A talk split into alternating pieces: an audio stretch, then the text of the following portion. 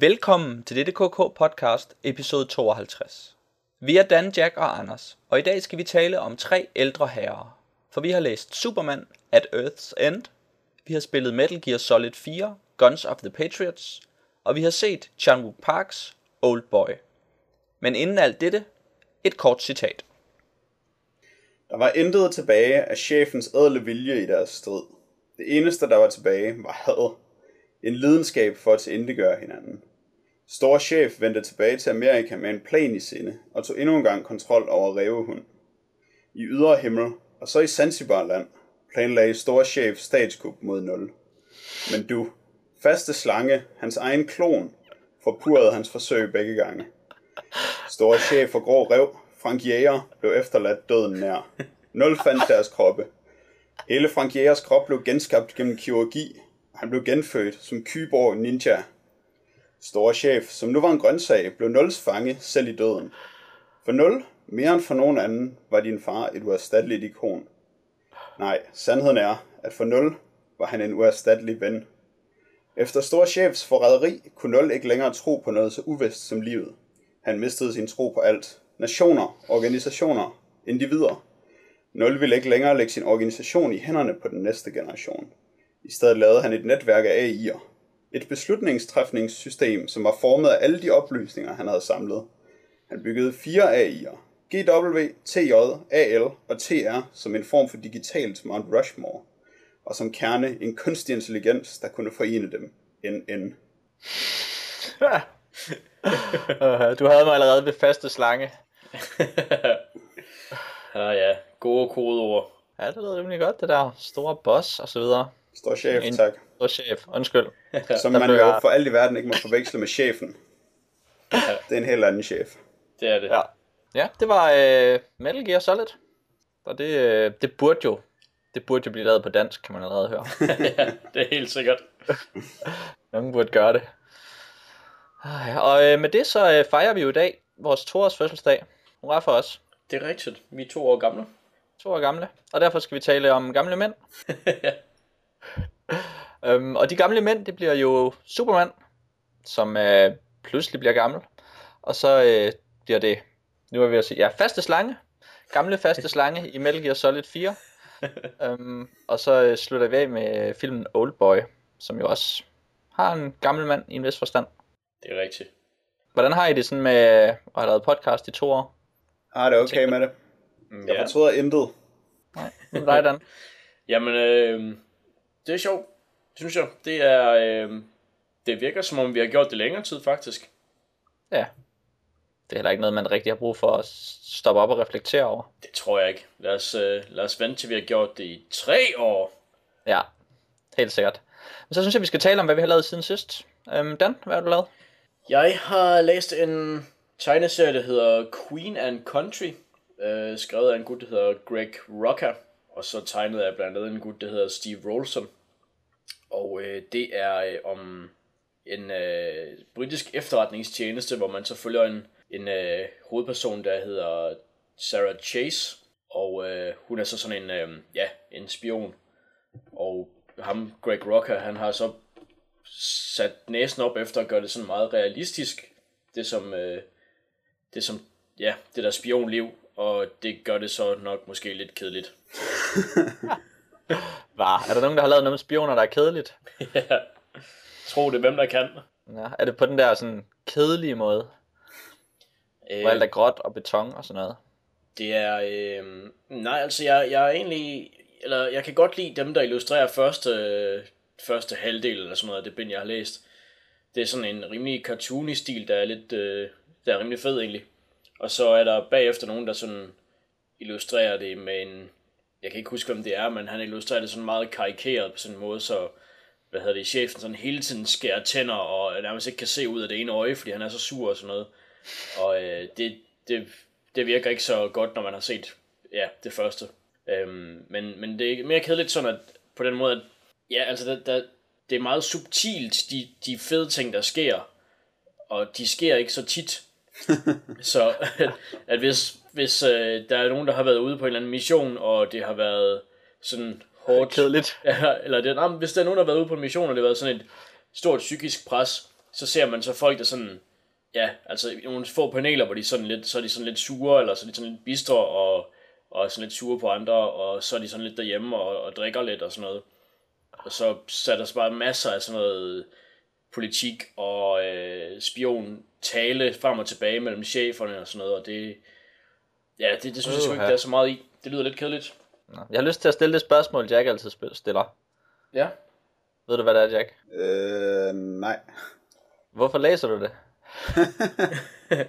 Øh, det var fordi, at øh, det var blevet øh, godt modtaget, da det kom frem. Jeg tror, det er fra 2002, hvor det, hvor det vandt en Eisner Award for bedste nye serie eller sådan noget.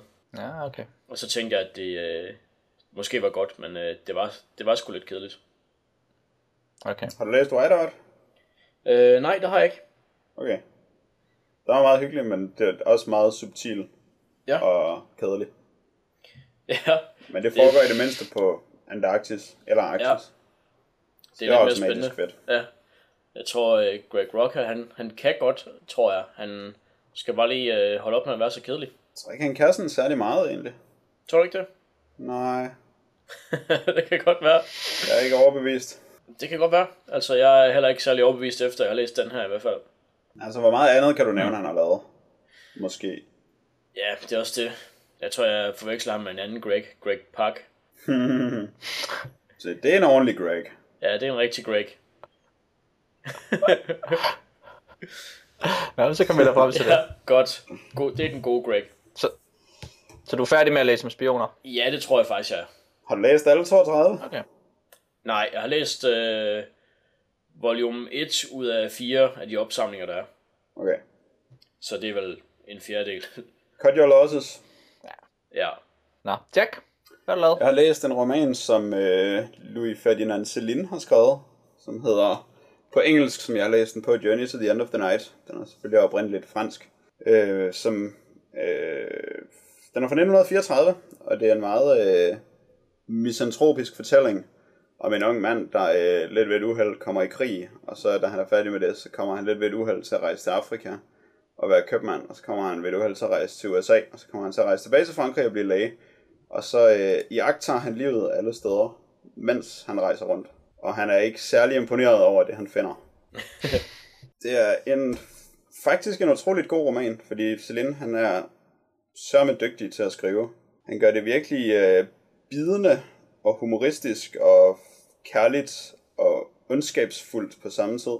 Der er alle sider, de rører en på en eller anden måde, eller øh, støder en, eller gør en vred, eller glad, eller ked af det. Og det er lidt, øh, ja, det er lidt voldsomt, når man har læst den. Så øh, ved man ikke helt, hvad det er, man står tilbage med andet end, at øh, det var sørme noget af en tur rundt omkring. Okay. Det er en virkelig god roman. Det lyder spændende. Hvordan, øh, hvordan faldt du over den? Øh, fordi en af mine øh, professorer på litteraturvidenskab sagde, at det var en af de fem bedste romaner, der var skrevet i det 20. århundrede. Ah, okay. Og så tænkte jeg, at den lyder rimelig god.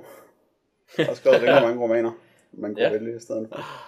Men den er virkelig god. Det er ikke så længe siden, der var noget polemik om Celine, fordi øh, Frankrig ville lave et lille hyldeskrift i anledning af hans fødselsdag.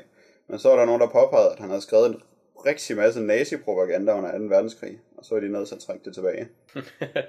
så der kan man måske have hørt om ham. Nogle gange må man godt være en stor kunstner og så et røvhul på samme tid. Og så kan folk synes om en, og nogle gange Ja. må man ikke. Det er lidt svært at Ja, vide, han hvornår. var rimelig seriøst røvhul. Ikke sådan, uh, sådan lidt blev brugt mod sin vilje i nazisternes tjeneste eller sådan noget, ligesom Wagner. Ej. Han Det var var- uh, Han var mere sur over, at han blev brugt for lidt, måske. ja, det tror jeg. Han ville godt have haft nogle flere af de der nazister. okay. uh, Ja. Påvirker det uh, læseoplevelsen? Nej, overhovedet ikke. Det synes jeg, altså, den foregår jo før det tidspunkt, og jeg tror ikke, uh, alle bliver behandlet lige skidt i den her roman. Så det er ikke noget, man oplever. Og jeg ved heller ikke, jeg har også lidt på fornemmelsen, at han måske blev sådan lidt, øh, lidt mere tosset og lidt mere ond på sine gamle dage. At han Ja. ikke lige var Ja. helt så øh, forbitret og ond endnu. Men det er svært at sige. Måske var han. Men jeg lagde ikke øh, mærke til det. Jeg synes ikke, det er relevant for bogen. Men altså, det er udelukkende fiktion. Nej, det er det ikke. Okay. Det er vist meget øh, autobiografisk. Men jeg ved ikke præcis, hvor Det er det tit, når folk rejser rundt på den der Ja. ja. tilfældige måde. Det er det nemlig. Det er for tilfældigt til at være fiktion. Den bliver som regel kaldt semi-autobiografiske. Det kan jo betyde alt.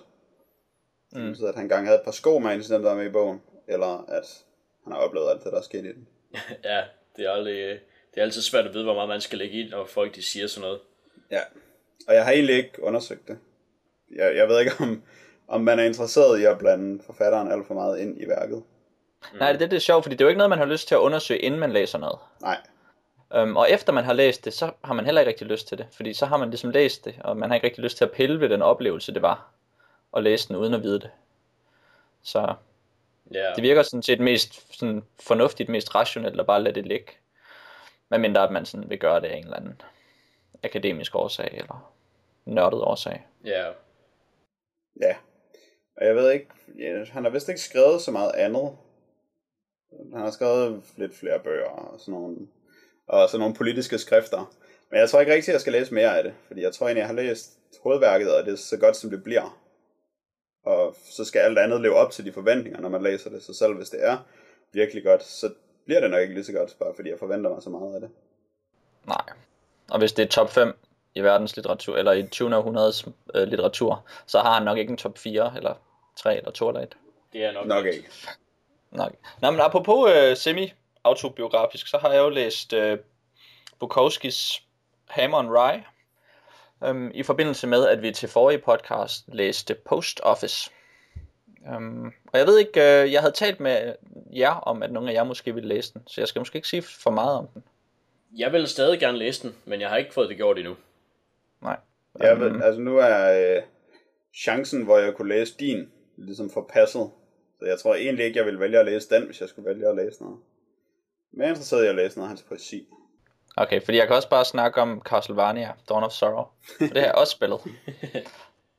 um, og det er jo et Castlevania-spil, som jeg har fået anbefalet af utallige omgange af dig, Jack. Ja. Du har spillet det meget, og så hver gang har jeg spurgt dig, hvad er det nu lige for en af dem, man skal spille?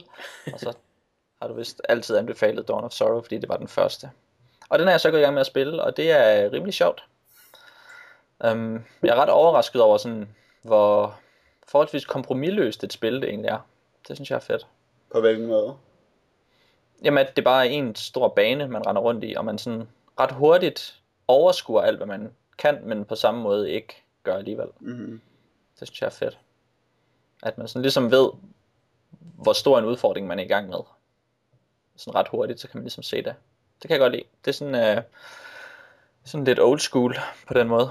Og øh, ja, til dem, der ikke kender det, så er det jo sådan et øh, hoppe rundt på platforme og slå på monster og spil, som Metroid Prime eller Mega Man eller den slags spil. Um, Det er jo faktisk et Metroidvania-spil. okay. Det hedder De genre. deler, øh, de deler genren, ja. Og, det, og så er den jo så lige peppet op, fordi det er den første, der kom til DS, og så skulle den have nogle, øh, nogle RPG-elementer.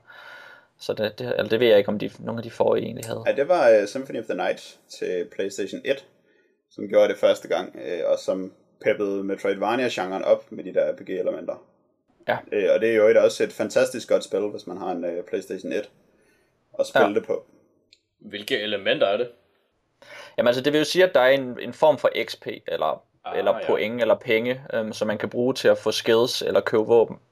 Og det gør, at det giver lidt mere mening at rende rundt i den her verden, fordi man render virkelig meget frem og tilbage. Mm-hmm. Og jeg kunne godt forestille mig, at det var hårdt, hvis man ikke fik øh, nogle penge, eller en form for XP, eller sjæle, som man så får her.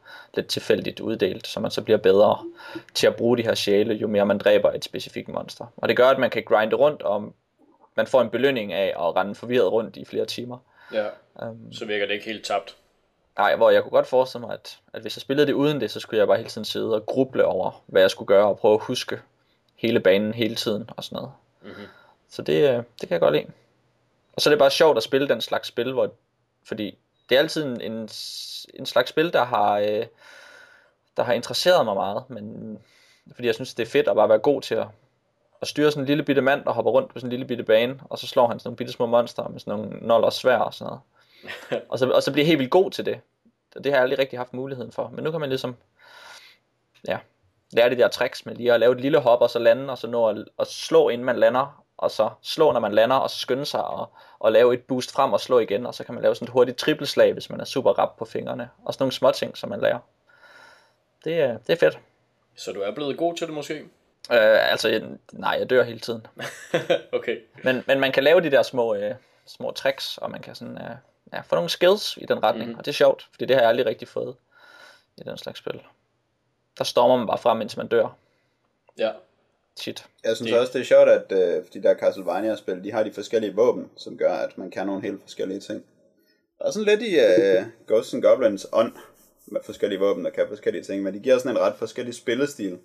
Alt efter, at man har sådan en kæmpe flyvinge, som er helt vildt langsom, og som giver helt vildt meget skade. Eller en lille, en lille tandbørste, der er filet ned mod et betongulv, som man kan stikke helt hurtigt med. Ja. Ja, og det, og det er jo faktisk øh, sjovt, fordi i, i mange tilfælde, så er der bare et våben, der er det bedste til den situation, man er i. Øhm, altså hvis der for eksempel både er monstre, der er over en og foran en, så vil man gerne have noget, der både kan ramme højt og ramme lige ud.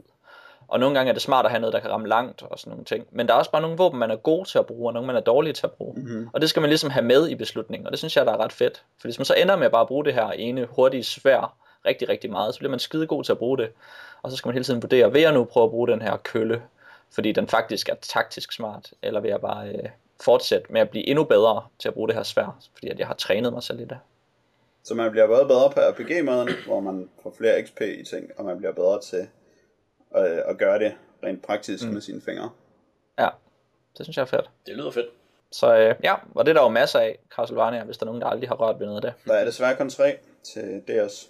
Og så Ja. Symphony of the Night, som faktisk er de eneste, der har sådan hele Metroidvania-pakken.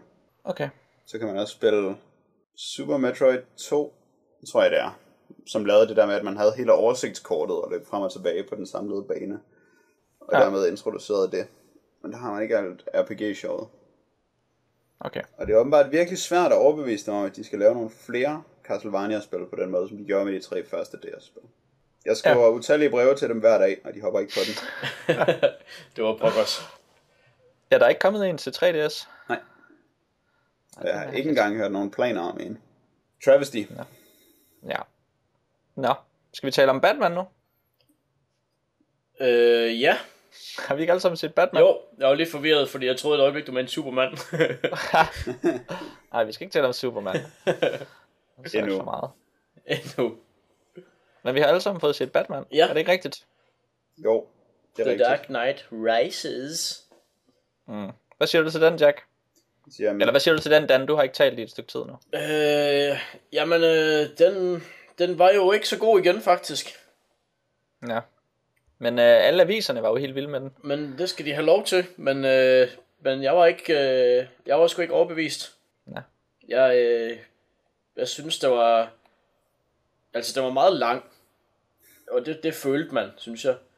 Og øh, jeg synes, at der var en tendens til, at der var et, et kæmpestort cast, hvor så var der, øh, det ved jeg ikke, måske øh, for eksempel med Alfred, øh, Batmans butler, så var han måske i tre scener, øh, længere senere i filmen, og så havde han bare fået videre at Christopher Nolan, at han bare skulle spille helt vildt, når han var i de der scener der. Så det var bare, åh, jeg har forrådt nogen, åh, jeg græder, fordi der er nogen, der hader mig, ah!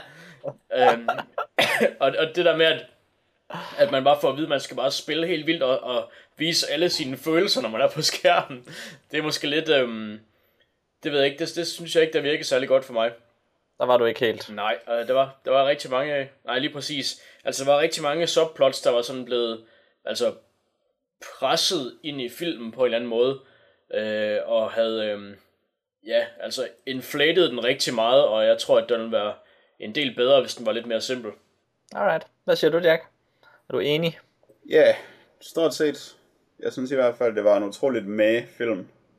Og jeg er sådan lidt overrasket over, at de kan nå så let på så lang tid, som de gjorde. ja, Jeg tror ikke, jeg synes, at... Eller jo, der var selvfølgelig plots nok, men... Altså, der var aldrig rigtig tid til noget af det. Det hele var også nogle mærkelige glemt og nedslag i ting, der gik helt vildt hurtigt, så man aldrig Mm. nåede at fornemme, hvad det var, der foregik. Og så skulle man videre til det næste, selvom de havde helt vildt god tid. ja. Så jeg blev aldrig rørt. Øh, og noget af det nemmeste i verden er måske at røre mig med en Batman-film. Så det er rimelig fail. ja, det er dårligt. Ja, det, det var lidt problematisk. Øh, og det var også... Det, jeg, jeg sad og følte øh, nogle steder, at, at Christopher Nolan og, og hvad er det, hans bror, øh, som, som har skrevet filmen, de bare sådan havde læst, det ved jeg ikke, eller de har sådan siddet og kigget over Batman storylines for de sidste 20 år, og så er de bare sådan set alle de store storylines, øhm, og så er de bare sagt, dem tager vi noget af, og så propper de sådan en masse storylines ind i samme film, og øh, så, er der ikke, Okay. så er der ikke rigtig tid til noget af det. Men havde de så det mange storylines? Øhm, nej, altså måske var det ikke så mange, så, så meget igen, men altså jeg synes, der var, var nogle, altså, nogle elementer for mange storylines. For eksempel, øhm, hvad hedder den, No Man's Land, hvor Gotham er, er et ingenmandsland, fordi der er sådan en kæmpe jordskæld, og det, er- det er så ikke et jordskæld i den her, men der er så Noget. ja, noget andet, der sker, så Gotham bliver isoleret på et tidspunkt. Mm. Og øhm, ja, nogle andre ting, som, som jeg bare sad og tænkte, hov, det er sjovt, det er lige derfra. Øh, men, men der var måske ikke så meget grund til at have alt, have alt det med, hvis ikke de alligevel havde tid til det. Og som Jack siger, at der var egentlig masser af tid, men, men på en måde var der ingen tid alligevel. Nej, fordi den, de skal jo have plads til sådan en masse slåskamp, Ja, hvor de slår sig i sådan... Jeg synes, det virkede som lang tid, men jeg, øh, jeg kan virkelig heller ikke lide action. Og så bare sidde og kigge på, at de bare sådan bokser rundt. Og det er bare verdens kedeligste boksen rundt, de laver. Og det, øh, ja, så kører de også lidt rundt, og så bokser de lidt rundt. ja, Jeg kan slet ikke forstå, at man laver action på den måde. Jeg synes virkelig også, der var nogle kedelige slåskampe. ja. Mm. Men jeg synes heller ikke, der var mange af dem. Jeg ved slet ikke, hvad de der tre timer, de gik med. Jeg synes ikke, der var meget af noget, eller noget af det så lang tid. Nej, der var godt nok... Der, er- ja. Altså, der er rimelig mange øh, plots, der er rimelig mange små historier, ja.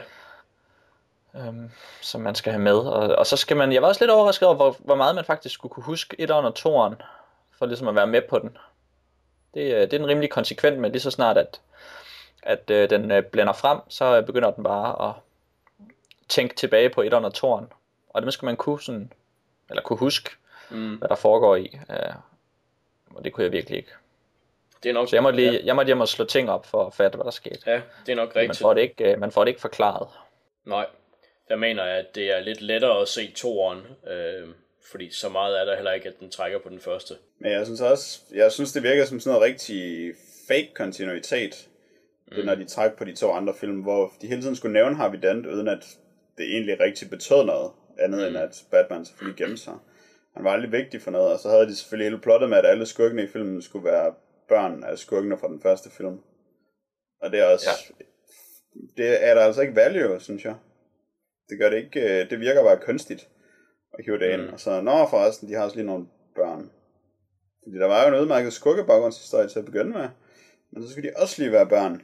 Skurken fra den første film. Fordi så Mm. er vi jo virkelig kommet full circle. Er det ikke fantastisk filmkunst? Det er det. Men når man sidder og ser den, og ikke, øh, og ikke kan huske det, så er man i tvivl om, hvad det er, man ikke ved. Og man Ah, håber måske, der er noget i det, ikke?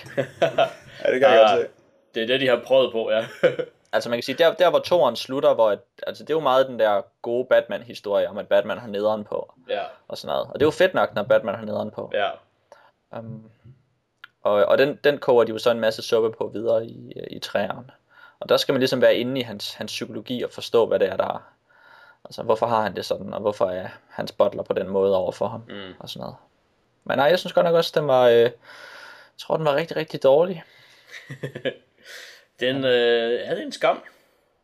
Men øh, der er jo mange, der ser noget i den. Ja, Men er der det? det? Jeg har ikke læst nogen anmeldelser af den. Jeg forstår ikke, hvad folk ser i den. Nej. Jeg ved heller ikke helt. Jeg hørte nogen, eller jeg læste en, en overskrift i en avis, der sagde, at det var et eller andet nærmest et mesterværk. Og det synes jeg måske, at de skulle lige, Lige der med. lige lade være med at sige. Altså, der, er ikke nogen Ja, grund, er der er ikke nogen grund til at snyde folk på den måde. Nej. Det er mærkeligt. Men Inception kunne folk jo også lide. Dem var Nå, folk, ja. Den tror jeg også, folk kaldte et mesterværk. Gjorde de ikke det? Jo, det tror jeg. Ja. Men jeg synes, at Bat- den tredje Batman-film her, helt store problem er, at den simpelthen er alt for lidt tegneserieagtigt. Mm-hmm. Der er slet ikke nogen, som er sådan særlig tosset, eller øh, særlig kulørte, eller noget, og det gør det virkelig svært at hive det op på sådan et mytologisk plan, Mm. Den er totalt humor forladt. som man jo bør lave, Ja. når man laver en superheltefilm. Ja, og Ja. patos forladt et eller andet sted. Ja, Ja. Det er ikke engang fordi, de gider, altså, de gider ikke lave et eller andet, der er overdrevet. Sådan, fordi de Nej. Nej. føler for noget melodrama. Det hele er bare sådan lidt gritty, og folk går lidt rundt, og så når man har en superskurk, så, så skal man bare sådan bokse lidt med ham, og så skal han blive skudt. ja. Og så er det åbenbart et showdown. Ja, og det er, det er problematisk, at på, som du siger, at film er humorforladt, men stadigvæk så forsøger den sig med nogle one-liners en gang imellem, og de falder Ja. ja. bare helt til jorden. Det er virkelig sjovt at Det er virkelig, ja. Det lader jeg godt mærke til, at de var bare, nej. Og så, altså, så meget som jeg godt kan egentlig lide uh, Tom Hardys uh, presence på mange måder, så synes jeg, at stemmen, altså det er ham, der spiller Bane, ikke? Stemmen, det var, altså jeg ved ikke, hvorfor, han, det lyder som om, han vil til at identify ens items for fanden. Stay a while, Batman, and listen! Jeg synes, hans stemme var det bedste ved den. Synes du det? Ja, den Ja, kan jeg jeg, virkelig godt lide. jeg kunne Altså, ikke den lade være havde at- noget. Altså, den havde et eller andet, som både var godt og dårligt og interessant. Men den også, det gik meget op og ned. Det var meget forskelligt, hvordan stemmen var, synes jeg. Ja. men i det mindste var den ikke i sådan et grey area, som Batman så i hele filmen. Det er rigtigt nok, men det ved jeg ikke. Altså, jeg kunne bare ikke lade være med at tænke på Deckard Kane fra Diablo en gang imellem. Nej. Nej. Det var sådan lidt, det, det var ikke, det tror jeg ikke, der var meningen. Nej, men han havde en mærkelig, det var svært at regne ham ud. Ja. Altså, hvem han var sådan rent, øh, hvad hans, øh, hvilken social klasse han var, eller altså sådan, øh, Ja, ja, om han var, om han stemte Socialdemokratiet eller Venstre. Nej, altså om, øh, han han var, man fik ikke rigtig en fornemmelse af ham. Mm. Han var, ja, i øst og vest. Det synes jeg, og det synes jeg øh, var fedt. Han Ja. havde sådan en mærkelig ideologi, som det virkede, som om virkelig hang sammen for ham, men man forstod den ikke helt. Og man forstod ikke rigtig hans motivationer, og det var der heller ingen andre, der gjorde. Nej. Og så talte han på Ja. ja. en fed måde, og det gjorde ham lidt uhyggelig. Indtil de så gav sig til at afsløre ting om ham, og så var han bare social klasse 5. ja, Ja. det er jo lige det. Men det er Batman. Ja, Den kan man jo se. Man skal måske se den, fordi at folk taler så meget om den, og så skal man blive skuffet. Det er en meget god øh, måde at ligesom blive kalibreret på virkeligheden. det er det. Så, så kan man også øh, forberede sig til Superman-filmen næste år, tror jeg. Ja, det kunne man. Øhm, jeg tror, vi har, øh, vi har brugt tid på runden nu. Vi har selvfølgelig også alle sammen talt, set Batman og talt om den nu. Det er, Så det kan være, at vi bare skal gå videre til øh, den første gamle mand, Dan. ja, Du er jo øh, den første gamle mand, der skal præsentere Ja. en gammel mand. en gammel mand, der præsenterer en gammel mand. Det er meget passende. Øhm, vi skal jo tale om en, øh, en gammel Superman, øh, som han øh, som Superman optræder i øh, Superman at Earth's End, som er sådan en øh, one-shot historie i øh, det som øh, det som DC Comics i 90'erne kaldte deres Elseworlds, som er sådan nogle alternative historier, der ikke passer ind i nogen kontinuitet, men de bliver fortalt, fordi der er nogen, der ser en anden øh, merit i dem. øh, eller det er i hvert fald, det sådan forklarede de det en gang i hvert fald. Har I læst andet Elseworld, inden vi taler om den konkrete her? Ja, en hel del for mit vedkommende. Ja, jeg har også læst en del. Ja, og øh, nogle af dem er faktisk ret gode. Og øh, så er der så, så, er der så Superman at Earth's, Earth's End fra øh, 1995. Og det er en, øh, en slags efterfølger til en anden miniserie, der hedder At Earth's End fra 93, som Jack måske kan fortælle lidt mere om, hvis han har lyst. Øh, og øh, jeg ved ikke, hvor, hvor vigtigt det er at vide, hvad der sker i den, øh, i den første, men det er sådan en lille opsummering i den her. Og øh, så når vi får at vide, at, øh, at Superman har gået rundt og ikke vidst, hvem han var, og er blevet taget op over skyerne, fordi verden er helt forurenet, og han ikke har sine kræfter, så har han så været op over skyerne ved sådan nogle biomænd i et års tid. Og øh, så starter han ellers bare med et brag nu.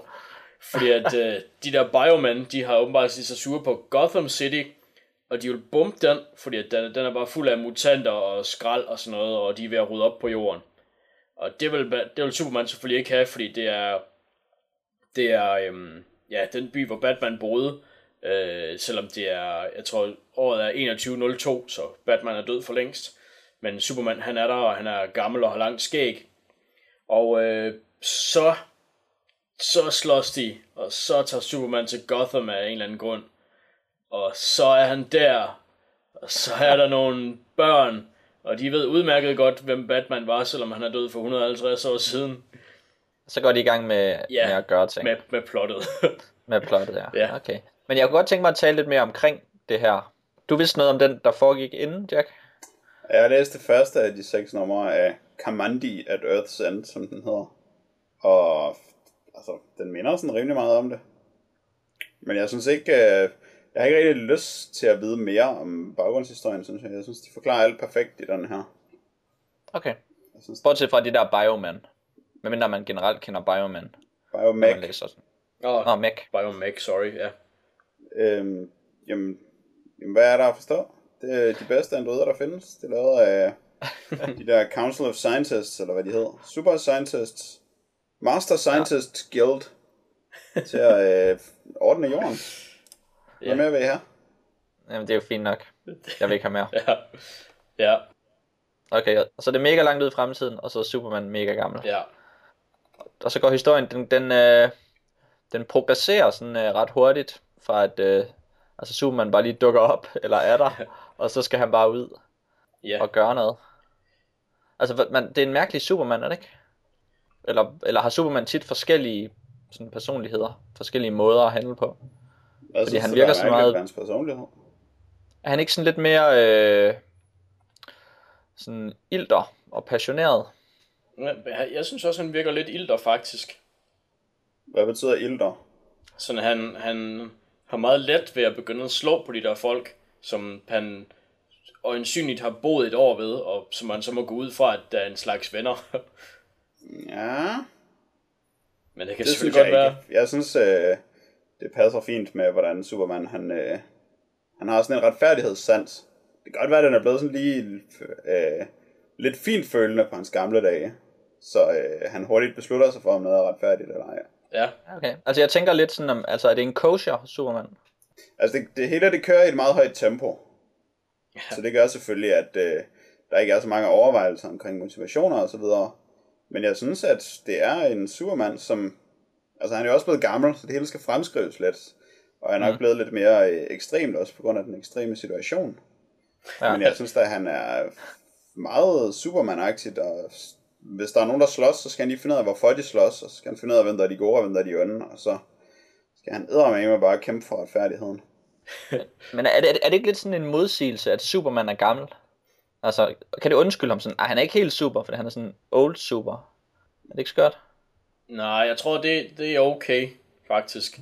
Ja, okay. Han var selvfølgelig også ung på et tidspunkt. Ja, og de, de har jo, de siger et eller andet med, at skyerne har sådan dækket for solen på den der øhm, radioaktive jord, hvor han har rendt rundt i lang tid, og så kan man måske forestille sig, at det er derfor, han er ældet eller et eller andet. Så Men altså, har Superman nogensinde ikke ældedes? Ja, altså, det han ikke. kom der til jorden som et lille barn, der var usårligt. Og så blev han til en voksen mand på den tid, det tager at blive til en voksen mand. Og så ja. Ja. har han selvfølgelig øh, gået i superhelte tid, hvor man jo ikke bliver ældre. Men det har jeg da ikke forstået som, at der er noget, der siger, at han ikke bliver ældre. Ligesom Wolverine for eksempel bliver meget langsomt ældre. Så virker Ja. ja. det som om Superman han bare bliver ældre, ligesom alle andre. Okay, jeg, jeg tror, der er nogle historier, hvor han lever i ret lang tid. Jamen det gør han jo så også her. Ja, det er Ja. rigtigt. Det er rigtigt. Men Det, det, det gør han. jeg tænker måske på et par tusind år. Okay. Men det, altså, det synes jeg bare ikke, der er noget, øh, noget fordækt i, at han Nej. skulle blive ældre. Nej, det er der heller ikke. Og så, øh, og så er det så, at han finder ud af, at de vil smadre Gotham City, og så vil han ned og... Altså, hvad er det så helt præcis, han vil? Så vil han selv rydde op, sådan så de ikke har brug for at smadre det, eller vil han bare beskytte Gotham? Det er fordi, han vil rydde op i alle mutanterne. Er Superman for? Ja, Biomech, så, så de ikke... Øh, ja, men der er jo... Hvad, hvad er det? Ham der Biomech-lederen, han siger noget... Ja, da Superman han ligesom skrider for det der by over skyerne, så siger ham der Biomech-lederen, øhm, Superman will learn that the only law is the power of the gun. Og øhm, jeg tror, at Superman han prøver så at forhindre dem i at udrydde Gotham, plus de øh, uskyldige, han går ud fra, der er der, med våben. Og så vil han med sine gamle barkede næver rydde op i stedet for. Ah, okay. Noget så der ikke er en masse, så der ikke er en masse uskyldige, der dør. Ja, Og en masse fin gammel arkitektur, der går til grunde. ja, noget af den stil, ja. Fedt. Det var nobelt af ham. Og så tager han ned og... Øh... Åh, ja, så møder han sådan nogle børn. Ja, så møder han sådan en, en børnebande. Altså, han bliver overfaldet af en, øh, en flagermusemand, som han synes ligner Bruce Wayne mistænkeligt meget. ja, og det må være, virkelig være, fordi han kender Bruce Wayne rigtig godt, fordi jeg kan virkelig ikke se, at han ligner Bruce Wayne. Og så bliver han taget til fange af dem in the fear darkened streets of post-apocalyptic Gotham, hvor a crew of hellish miscreants make merry with their captive prey. Og så går de rundt og hiver lidt i Superman, mens de har fanget ham. Mens han siger, let me go, you ugly slimes. det er rigtigt. Og det er ret sejt. Ja, Og så kommer der så en masse små børn på motorcykler med miniguns. ja. Ja. Og så skyder de alle flagermusmændene. Ja. Og redder Superman. Ja, så ved de ikke rigtig, hvem Superman er, så vidt jeg kan forstå. Nej, de er for unge. Ja, så de spytter lidt på ham og synes, han er en nar. Ja, han er bare sådan en uh, old geezer. Ja. Men, øh, Let's Ja. smoke him. ja, men så forbarmer de sig over ham, eller han forbarmer sig over dem, eller sådan noget. Og så viser de ham deres hovedkvarter, som er Wayne Manor. Og øh, der ser Bruce så, at øh, Batmans øh, mausoleum er brudt åben, og der er ikke nogen Bruce Wayne indeni. Og det mausoleum, det er bare sådan et, et ringe stenskur med sådan et bat-logo på døren. Ja. Ligesom at Wayne Mansion i øvrigt er sådan et ringe papskur. ja. Det er lille bitte og skævt. Det var Ja. bare, de havde det rimelig lille panel, de skulle tegne det hele i, og så blev det bare sådan et lille bitte hus. Så blev det ikke så stort. Nej. Og øh, ja. Og øh, ja, så hvad er det så? Så børnene fortæller, at der øh, sammen med deres forældre, så er der så også sådan nogle øh, dictators med K, Ja. der har øh, hugget Batmans øh, skelet, eller Batmans lig, og så laver de øh, monstre ud fra det, den DNA, de har taget derfra. Ja, de er DNA-diktatorer. Det er sådan der, ja. Og de bor så nede i den, det beskyttelsesrum, der er under byen, som børnenes forældre har søgt tilflugt i. Ja, øh, hvor de nu bliver brugt til en eller anden form for øh, hellish experiments. En form for hell brew, som Superman kalder det. ja. Ja. Og så derfor så handler det så om, at de skal... At det er to omgange, de forsøger at infiltrere ja. basen. Øhm, Det kan vi godt kalde det. Ja, Der er jo, der er jo først lige øhm, i Wayne Manor, hvor øh, Superman går forbi det der trofæværelse, hvor Batman i en montre har sådan en pistol, og så er sådan et skilt, hvor der står, The gun that killed my parents. og så kan han lige stå og reflektere lidt over det der med våben og sådan noget. og det er virkelig bare sådan et åndssvagt papskilt, der bare sådan står med sådan. Det er bare stillet på gulvet ved sådan der montre der. Så kan Batman lige stå. Ja, Ja, lige dræbt. Det er, Stol der. ja, det er den. Til gengæld er det en rimelig imponerende gøb, i forhold til, hvordan den som regel bliver skildret. Det er rigtigt. Ja, det er rigtigt nok, ja. Den, den ser lidt voldsom ud. Men altså, ja. gøbber skal jo også helst være øh, voldsomme i den her tegneserie. Det tror ja. jeg nok. Det var det. Fordi så går de jo i gang med at tage det tunge skyts frem i, i sådan flere forstande, når, ja. øh, når, vi, øh, når, de skal, når, de, når de skal møde de der DNA-diktatorer og deres totalt mærkelige bande af nazister og jeg ved ikke hvad, ja. og flagermus. Ja. Ja, altså, det viser sig jo, at, at de der to DNA-diktatorer, det er to Hitler-kloner. Og det havde man nok ikke lige regnet med. Nej, det er virkelig Ja. mærkeligt. Og så fordi Superman, han er sådan en ybermensch, så giver de ham, øh, så giver de ham lige sådan lidt tid til at tænke over, om han vil slutte sig til dem. Ja. Hvor de sådan noget, øh, siger, at han skal slutte sig til dem, og så står de og siger på sådan noget rigtig gebrokken tysk bag hans ryg, at øh, det i virkeligheden bare er deres onde plan. Ja, og det Der der ikke er tysk nogen, der er der, i tvivl om, at det er et nummer. det der tysk der, ikke også? Jeg tror, at den første tyske sætning, man ser, det er en af dem, der siger, Ich habe ein ungutes Gefühl. Jeg har en ugod fornemmelse. Den, den kunne man måske godt have researchet bare lidt mere. Nej, det tror jeg er med vilje. Jeg tror ikke, den. Øh, jeg ved det ikke. Altså, der er også øh, en af dem senere, der siger, øh, Unterlicht Triebwerke bereithalten. Og, og det er ikke, altså det er ikke, no, det er ikke en sætning. Det er bare tre ord. Det, er ikke, øh, det betyder ikke noget. Ej, det lyder meget godt. ja. Ja, okay. ja. Og så, øh, altså det er jo et mærkeligt twist, at der kommer nazister ind. Um, og det er der, hvor man sådan lidt fornemmer den der kitsch-ting, Ja. der er jo den her tegneserie. ja, At den øh, måske er dårlig med vilje. ja. Det er jo det, at man, at man nærmest håber på, ikke? Ja. Fordi ellers så er den bare virkelig dårlig.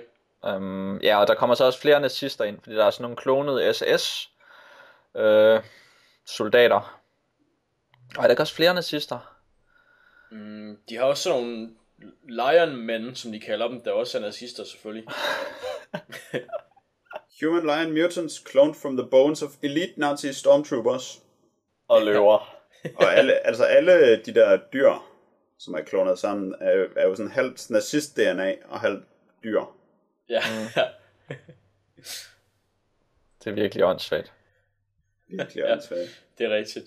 Men, øh, men øh, ja, Superman, han, han får lige den her øh, betænkningstid, om at han vil slutte sig til de her nazister. Og det, det vil han selvfølgelig ikke. Men han indser, at han, ikke, han kan ikke øh, besejre dem ved hjælp af, af hans øh, næver alene. Og så er det jo heldigt, at Batman i sit øh, trofæværelse har sådan en... Øh, hvad er det? En fire-dobbelt Gatling gun, der hedder The Expunger. Ja. som, øh, som ingen kan bære af de der børn selvfølgelig, men Superman, han kan godt. Altså, fordi den er på størrelse med en bil. Ja, ja. Det er jo ikke bare sådan fire små Gatling guns. nej, nej, de er gigantiske. Altså, Ja, ja, dobbelt så stor som, som Superman.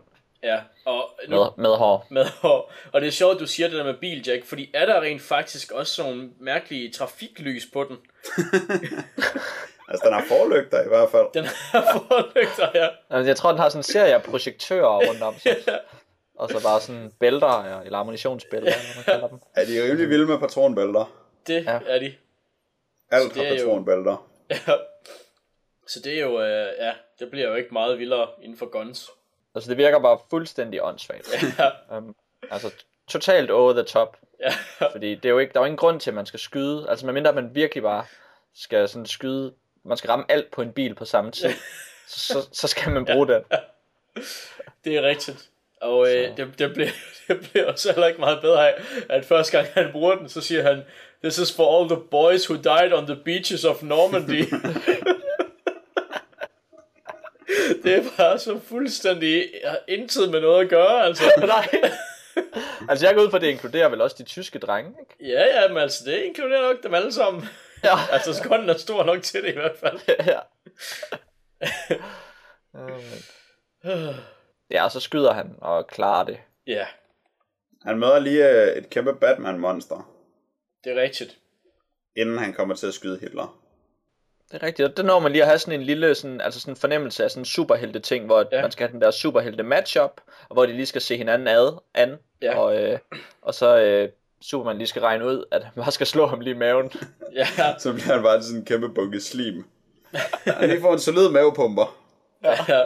Det er jo, ja, jamen det, det er jo heldigt, at han, han indser, at det ikke er Bruce, og det er ikke en klon af Bruce. Det er bare, det er sådan en, en kødklump, der har hans minder, eller sådan noget. Og der, derfor vil den slås med Superman, jeg ved ikke helt. Jeg tror endda, det er perverterede minder, den har, Ah ja, eller sådan noget. det skal nok passe. Ja. Ja, så i hvert fald, den er, den er ikke så let, øh, eller den er ikke så svær at besejre. Men så er Superman nødt til at fortælle, at han er ved at være færdig, fordi det kan man ikke rigtig se på ham. Mm. Og så kan Hitler-klonerne skyde på ham, men han kan også skyde på dem. Og så dræber han dem. Og de dræber også ham, men han er ikke død endnu. Det fandme en god historie. Ja. Og øh, så, mens han er skudt til vildt, men ikke, øh, ikke synderligt berørt af det, så finder han så Batmans sarkofag. Fordi det, det er åbenbart sådan, man begraver en Batman. Og så stikker han af med den på ryggen, tilbage til, øh, hvad hedder det, til Wayne Manor, som, det ved jeg ikke, altså på størrelse med sådan en lille feriehytte eller sådan noget. Og der laver han så et ligebål til sarkofagen. Og så kommer de der Biomax og siger, øhm, hvad sker der med den her eksplosion? Og så siger Superman, øhm, jeg er jo ved at dø. Det er jo tydeligt for enhver. Og øh, det er ikke tydeligt, så det er derfor, han er nødt til at sige det. Men øhm, så vil øh, ham der Biomac-lederen, han vil jo foreslå, at Superman han kan bare også blive sådan en Biomac-fyr og leve evigt. Men øhm, det gider Superman ikke, så han går ind i bålet sammen med Batmans lig og, øh, og, og dør, Brænder op. brænder op. Så er bare hans brændende kranie hænge ind i Ja. bålet. Og så er der så en af de der øh, unger der, der øh, indser, at det, hvis det ikke var for våben, så ville Superman stadigvæk være i live. Og det er jo så efter, at Superman har indset, at hvis det ikke var for Hitler, Ja, så ville der ikke være våben mere. Fordi det var på grund af Hitler, at alle blev nødt til at lave flere våben. Og det er derfor, jorden gik under til sidst. det er det. Alle Hitlerne. Der er også et eller andet mærkeligt med, at, øh, at, at 2. verdenskrig i virkeligheden aldrig stoppede, eller et eller andet. Ja, ja, fordi at Hitlerne stadig lever, Ja, eller sådan noget. ja okay. ja. Det er sikkert ikke så vigtigt. Nej. Nej. Men- Og så, det, så, så det er jo sådan lidt en, øh, en morale, ja, eller, eller hvad vi skal kalde det, eller et budskab, at ja. våben er dårlige. det er det, tror jeg. Og det man sidder tilbage med, når man har læst den, det er sådan lidt, at man tænker, hvor meget af det her er en parodi, og hvor meget er det bare en, altså, en meget dårlig historie. Jeg ved faktisk ikke, om jeg synes, øh, den var så dårlig, historien. Synes du ikke det? Nej, jeg synes, den var meget livlig og energisk. Fyldt med fortælleglæde. Og f- han følte aldrig, at han var nødt til at dvæle ved nogle af sine åndssvage idéer. Så der er ikke sådan noget med, at man skulle snakke i helt lang tid om, at det her det var sådan noget halvt Gestapo, halvt løve eller sådan noget. Det er mere bare, at øh, ting de skal bare sådan dukke op, og så skal man have at vide, hvad det er, og så skal de plaffes ned. Og så skal man videre Ja. ja. til den næste skøre idé. Ja, man kan virkelig fornemme, at, at dem, der har lavet det, bare kunne lave lige, hvad de ville. Mm. Og det kan Ja. man sikkert ikke særlig tit, når man laver noget med superhelte. Men her der kunne man bare gå helt amok. Og så var det så ikke sådan helt vildt originalt, det de kunne finde på, fordi så skulle det være noget med nazister, og så skulle det være det største våben, de kunne forestille sig. Ja. Ja, men to det... Hitler. det er altså rimelig opfindsomt, hvis du spørger mig. ja det er rigtigt nok. Dobbelt Hitler. Så jeg synes, det var rigtig sjovt. Og jeg synes, den havde en, øh, en fed pacing. Og masser af tossede idéer. Det kommer man altså langt med hos mig. Jeg synes, øh, jeg synes sgu, den var ret dårlig, sådan alt i alt.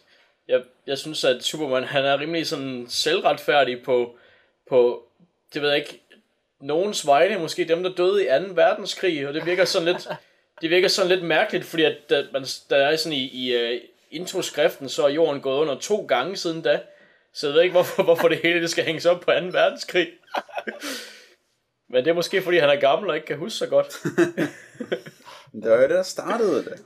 Ja, Det var det, der startede våbnene. Det ved man. det var det. Det var det, der startede våben. Ja.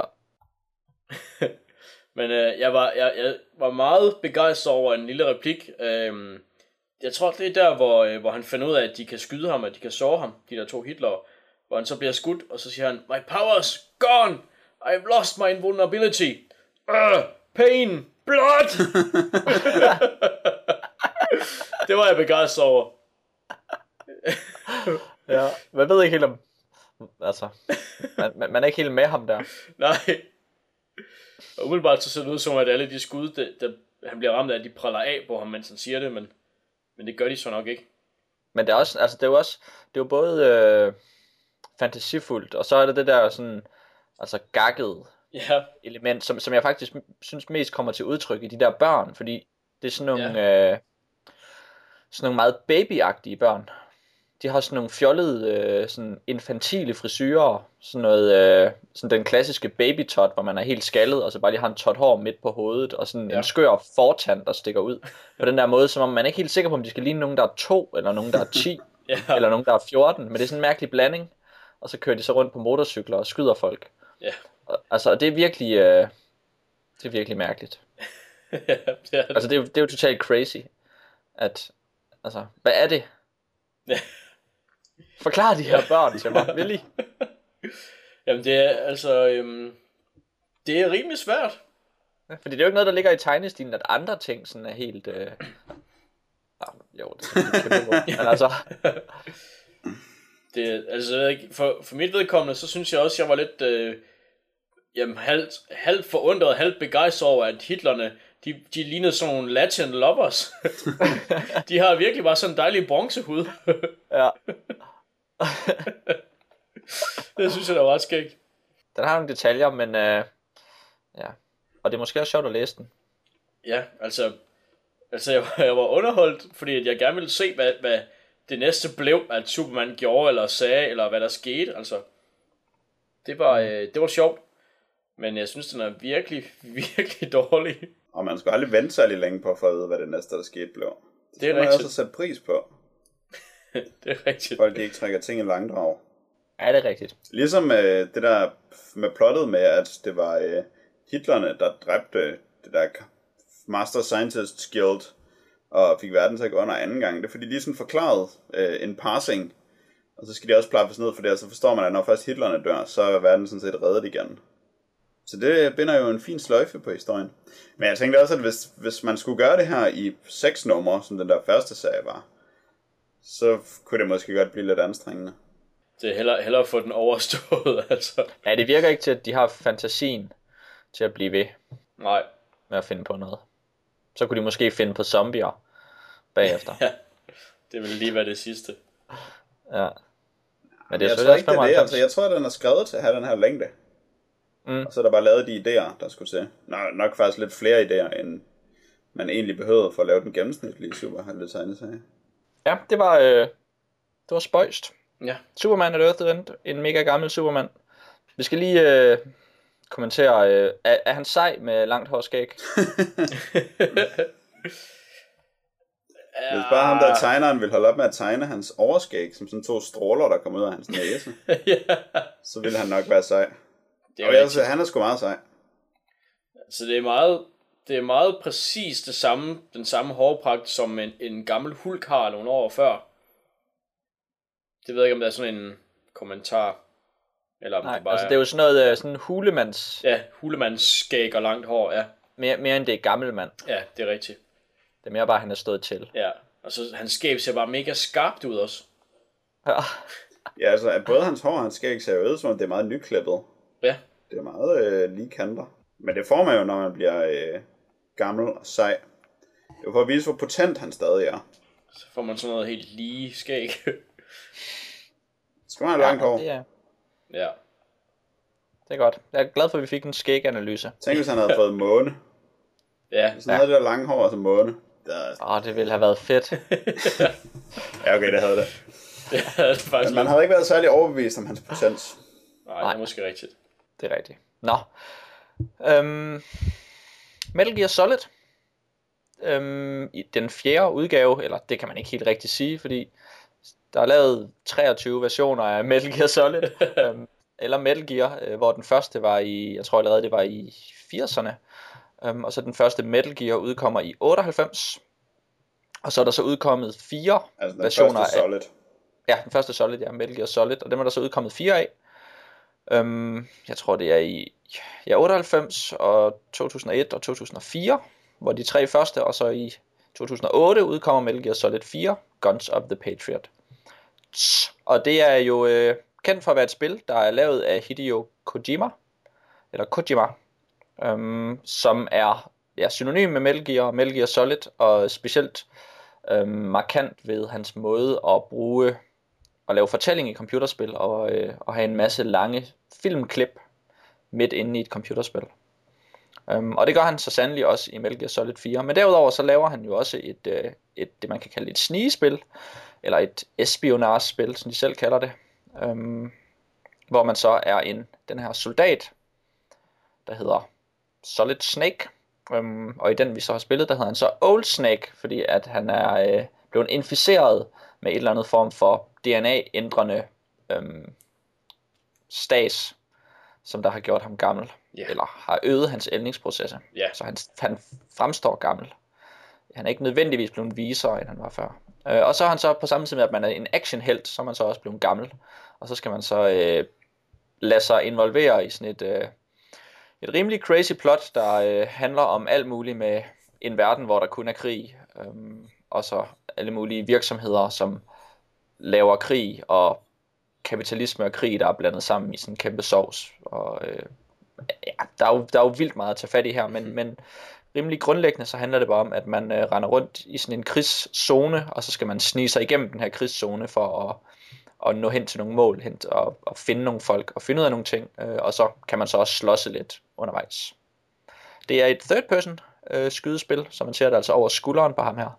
Og det er jo øh, specielt godt, når man nu også skal snige rigtig meget, at man får, øh, at man kan se sine omgivelser. Dan, du øh, spillede det for første gang i går. Ja, det er rigtigt. Det gjorde jeg. Det er, øh, det, jeg, var, jeg var rigtig godt underholdt. Jeg havde det rigtig sjovt med at spille det. Øh, jeg spillede etteren før, fra den fra 98, Metal Gear Solid, og toeren har jeg spillet en lille smule. Og øh, så spillede jeg så nogle timer af Metal Gear Solid 4 i går. Og øhm, det er bestemt noget, jeg har lyst til at, at fortsætte med, fordi at, øhm, der var så mange ting at kaste sig ud i, og øh, ja, det, det jeg nåede at spille af det, det var, øhm, det var ikke så let igen. Det var ikke så let at snige, som man måske kunne, kunne tro.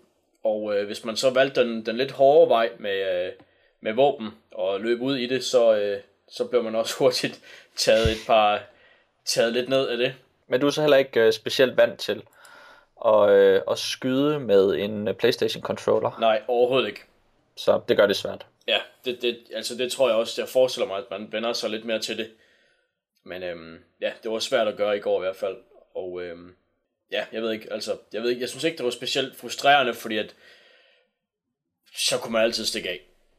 Okay, men nu, var du, nu har du så haft sådan et forholdsvis kort møde med det, eller det ved jeg ikke, det er jo svært at sige. Man kan godt danne sig nogle, øh, nogle meninger efter at have spillet noget i en 3-4 timer. Så hvis du skal sådan sige en god og en dårlig ting efter dit møde med det, hvad vil du så sige om Metal Gear Solid? Altså noget godt, det er, at jeg synes, historien virker fed. Det virker fedt, det man bliver rodet ind i. Det er fedt med, øh, der er alle de her våben, som er har sådan et specielt ID, så man ikke kan bruge dem, hvis man ikke er specielt identificeret med det her våben. Så for eksempel kan man ikke, ja, altså hvis man ikke har en ID, så kan man ikke købe en pistol, og så bruge den, øhm, fordi så virker den simpelthen ikke. Mm. Og øh, det gad jeg godt finde ud af noget mere om. Og det, det synes jeg, der lyder, ja, det lyder fedt. Og øh, så var det fedt, at man også, skulle jeg også sige dårlige ting, siger du? ja, du skulle kun okay. sige en god og en dårlig. Uh, ja, uh, dammit. Jeg, jeg tror umiddelbart, så og du må, har jeg og kun... du, må ikke, øh, du må ikke kritisere kvaliteten af mit HDMI-kabel. det der kabel, ikke? Nej, øh, umiddelbart, så, så har jeg ikke så meget dårligt, jeg kan sige om det. Øhm, det har jeg sgu ikke. Nej. Jeg var, øh, jeg var meget øh, positiv hele vejen igennem. Jamen, fedt nok. Ja. Hvad med dig, Jack? Hvor meget har du øh, beskæftiget dig med Metal Gear? jeg har gennemført øh, både 1'eren og 2'eren, og det er ikke særlig længe siden, jeg spillede en hel del af 3'eren på min øh, 3DS, da der kom en 3D-udgave af den. Ja. Og jeg har spillet en del af 4'eren også, indtil cirka midt i Østeuropa. Okay. Så det, øh, det er min erfaring med det. Jeg har spillet det der skøre kortspil, man kan spille på sin mobiltelefon en gang. Fedt. Hvis jeg får noget for det. Har du spillet Risk-spillet? Nej. Okay. Dog ikke. Hvad så giver så lidt risk? Det findes. Det lyder rimelig fedt. Mm. Prøv at jeg kan gætte, hvad kanonerne er. Det er Metal Gear. Ah, jeg var ikke engang tæt på. Nej, det ved jeg ikke. Nå, men hvad, hvad synes du om... øh, Du, nu, nu har vi jo, vi har jo talt rigtig meget om snigespil i den her podcast. Ja. Så du kan måske cut it short med din kritik af Metal Gear Solid som et snigespil. Så det er kedeligt at snige. det var short. Short and sweet. Ja. Jeg synes, det er kedeligt at snige. Også i Metal Gear Solid. En ret stor del af tiden. Jeg synes, Metal Gear Solid åbner lidt mere op for, at man kan plaffe ting ned. Men man har stadig klart en følelse af, at man spiller spillet forkert, hvis man bare gør det. Som jo også for... øh, bliver eksemplificeret i, at for at få øh, den bedste medalje i det, så skal man spille spillet uden at blive opdaget en eneste gang. Det er sådan det, der er øh, præstationen, når man er virkelig badass til at spille Metal Gear Solid. Men også bare sådan efter hver akt, så bliver det jo gjort op, hvor godt man har klaret det, og så får man point, som man skal bruge til at købe våben og udstyr og øh, health og alle mulige ting. Og der øh, får man jo rigtig mange point, hvis man har været meget, meget stille og ikke blevet opdaget nogen og dræbt mm. for. Mm. For eksempel så prøvede jeg lige at dræbe 200 i bane 1, og øh, det, det fik jeg ikke særlig meget for. Udover på et tidspunkt, så unlockede jeg et eller andet, der gjorde, at Snake brækkede sig. det var godt. Åh, oh, fedt. Men jeg synes, at det går simpelthen for langsomt at snige sig. Øhm, og jeg synes, det lægger op til for meget øh, genspilning af banerne, så man ved, hvor folk er henne. Mm. Eller også så lægger det bare op til et andet skillset, end det jeg har, når det kommer til computerspil. Hvis det er så kedeligt at skulle... Især når man skal helt ned på maven og møve sig afsted. Øh, bortset fra det der orme-move, det er ret fedt. ja, hvor han stikker røven op. Men også bare, når man skal kravle rundt, som man jo skal hele tiden, hvis man skal snige sig. Øh, jeg synes, det er mærkeligt, jeg synes aldrig, det er sådan... Jeg, jeg kommer aldrig til at forstå fysikken i det. Altså, jeg forstår ikke, hvornår jeg bliver opdaget, og hvornår jeg ikke bliver opdaget. Selvom Metal Gear Solid gør så meget øh, umage med, for eksempel at vise sådan et, en camouflage måler, der viser, mm. hvor kamufleret man er og sådan noget, så synes jeg, at nogle gange, så kan man sådan øh, ligge på stolen, som en af skurkene sidder på oven på en, uden at de opdager en. Og andre gange, så kan man sidde hen i sådan et mørkt hjørne i et andet rum, og så ved de, at man er der. men der er jo så også forskel på fjenderne. Ja, Um, altså med, ja, seje soldater er bedre til at finde en. ja, Og også dit stressniveau. Hvor, fordi han har jo både energi, og så har han stress, som mest bare er sådan en, øh, en fed gimmick, som de bruger til at fortælle historier med. Fordi at, Ja. ja, at, at Old Snake, han er gammel, og så har han hele tiden ondt i ryggen, så sådan, hver gang han rejser sig op, så stønner han sådan lidt. øh, og sådan, hver gang han er lød til at få smøger, så, så bliver han stresset, og så, så falder det ned.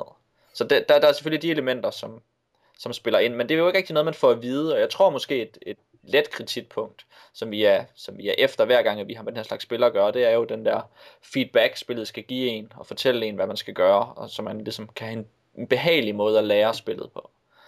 Øh, Ellers så bliver det sådan totalt kluntet med sådan første gang, hvor du løber ud i en bane, Dan, i går og spiller Ja. ja. Metal Gear Solid. Du aner ikke, hvad du skal gøre, vel? Så Nej. prøver du sådan at kravle hen til nogle folk, så begynder de bare at skyde dig. Ja, Så ligger du sådan på jorden og prøver at stikke dem i benet med en kniv. men, men i, stedet for, i stedet for så, ja, det var virkelig vildt. Altså i stedet for at prøve at stikke dem, så, jeg ved ikke engang, hvordan man forbereder kniven til at være klar til at stikke.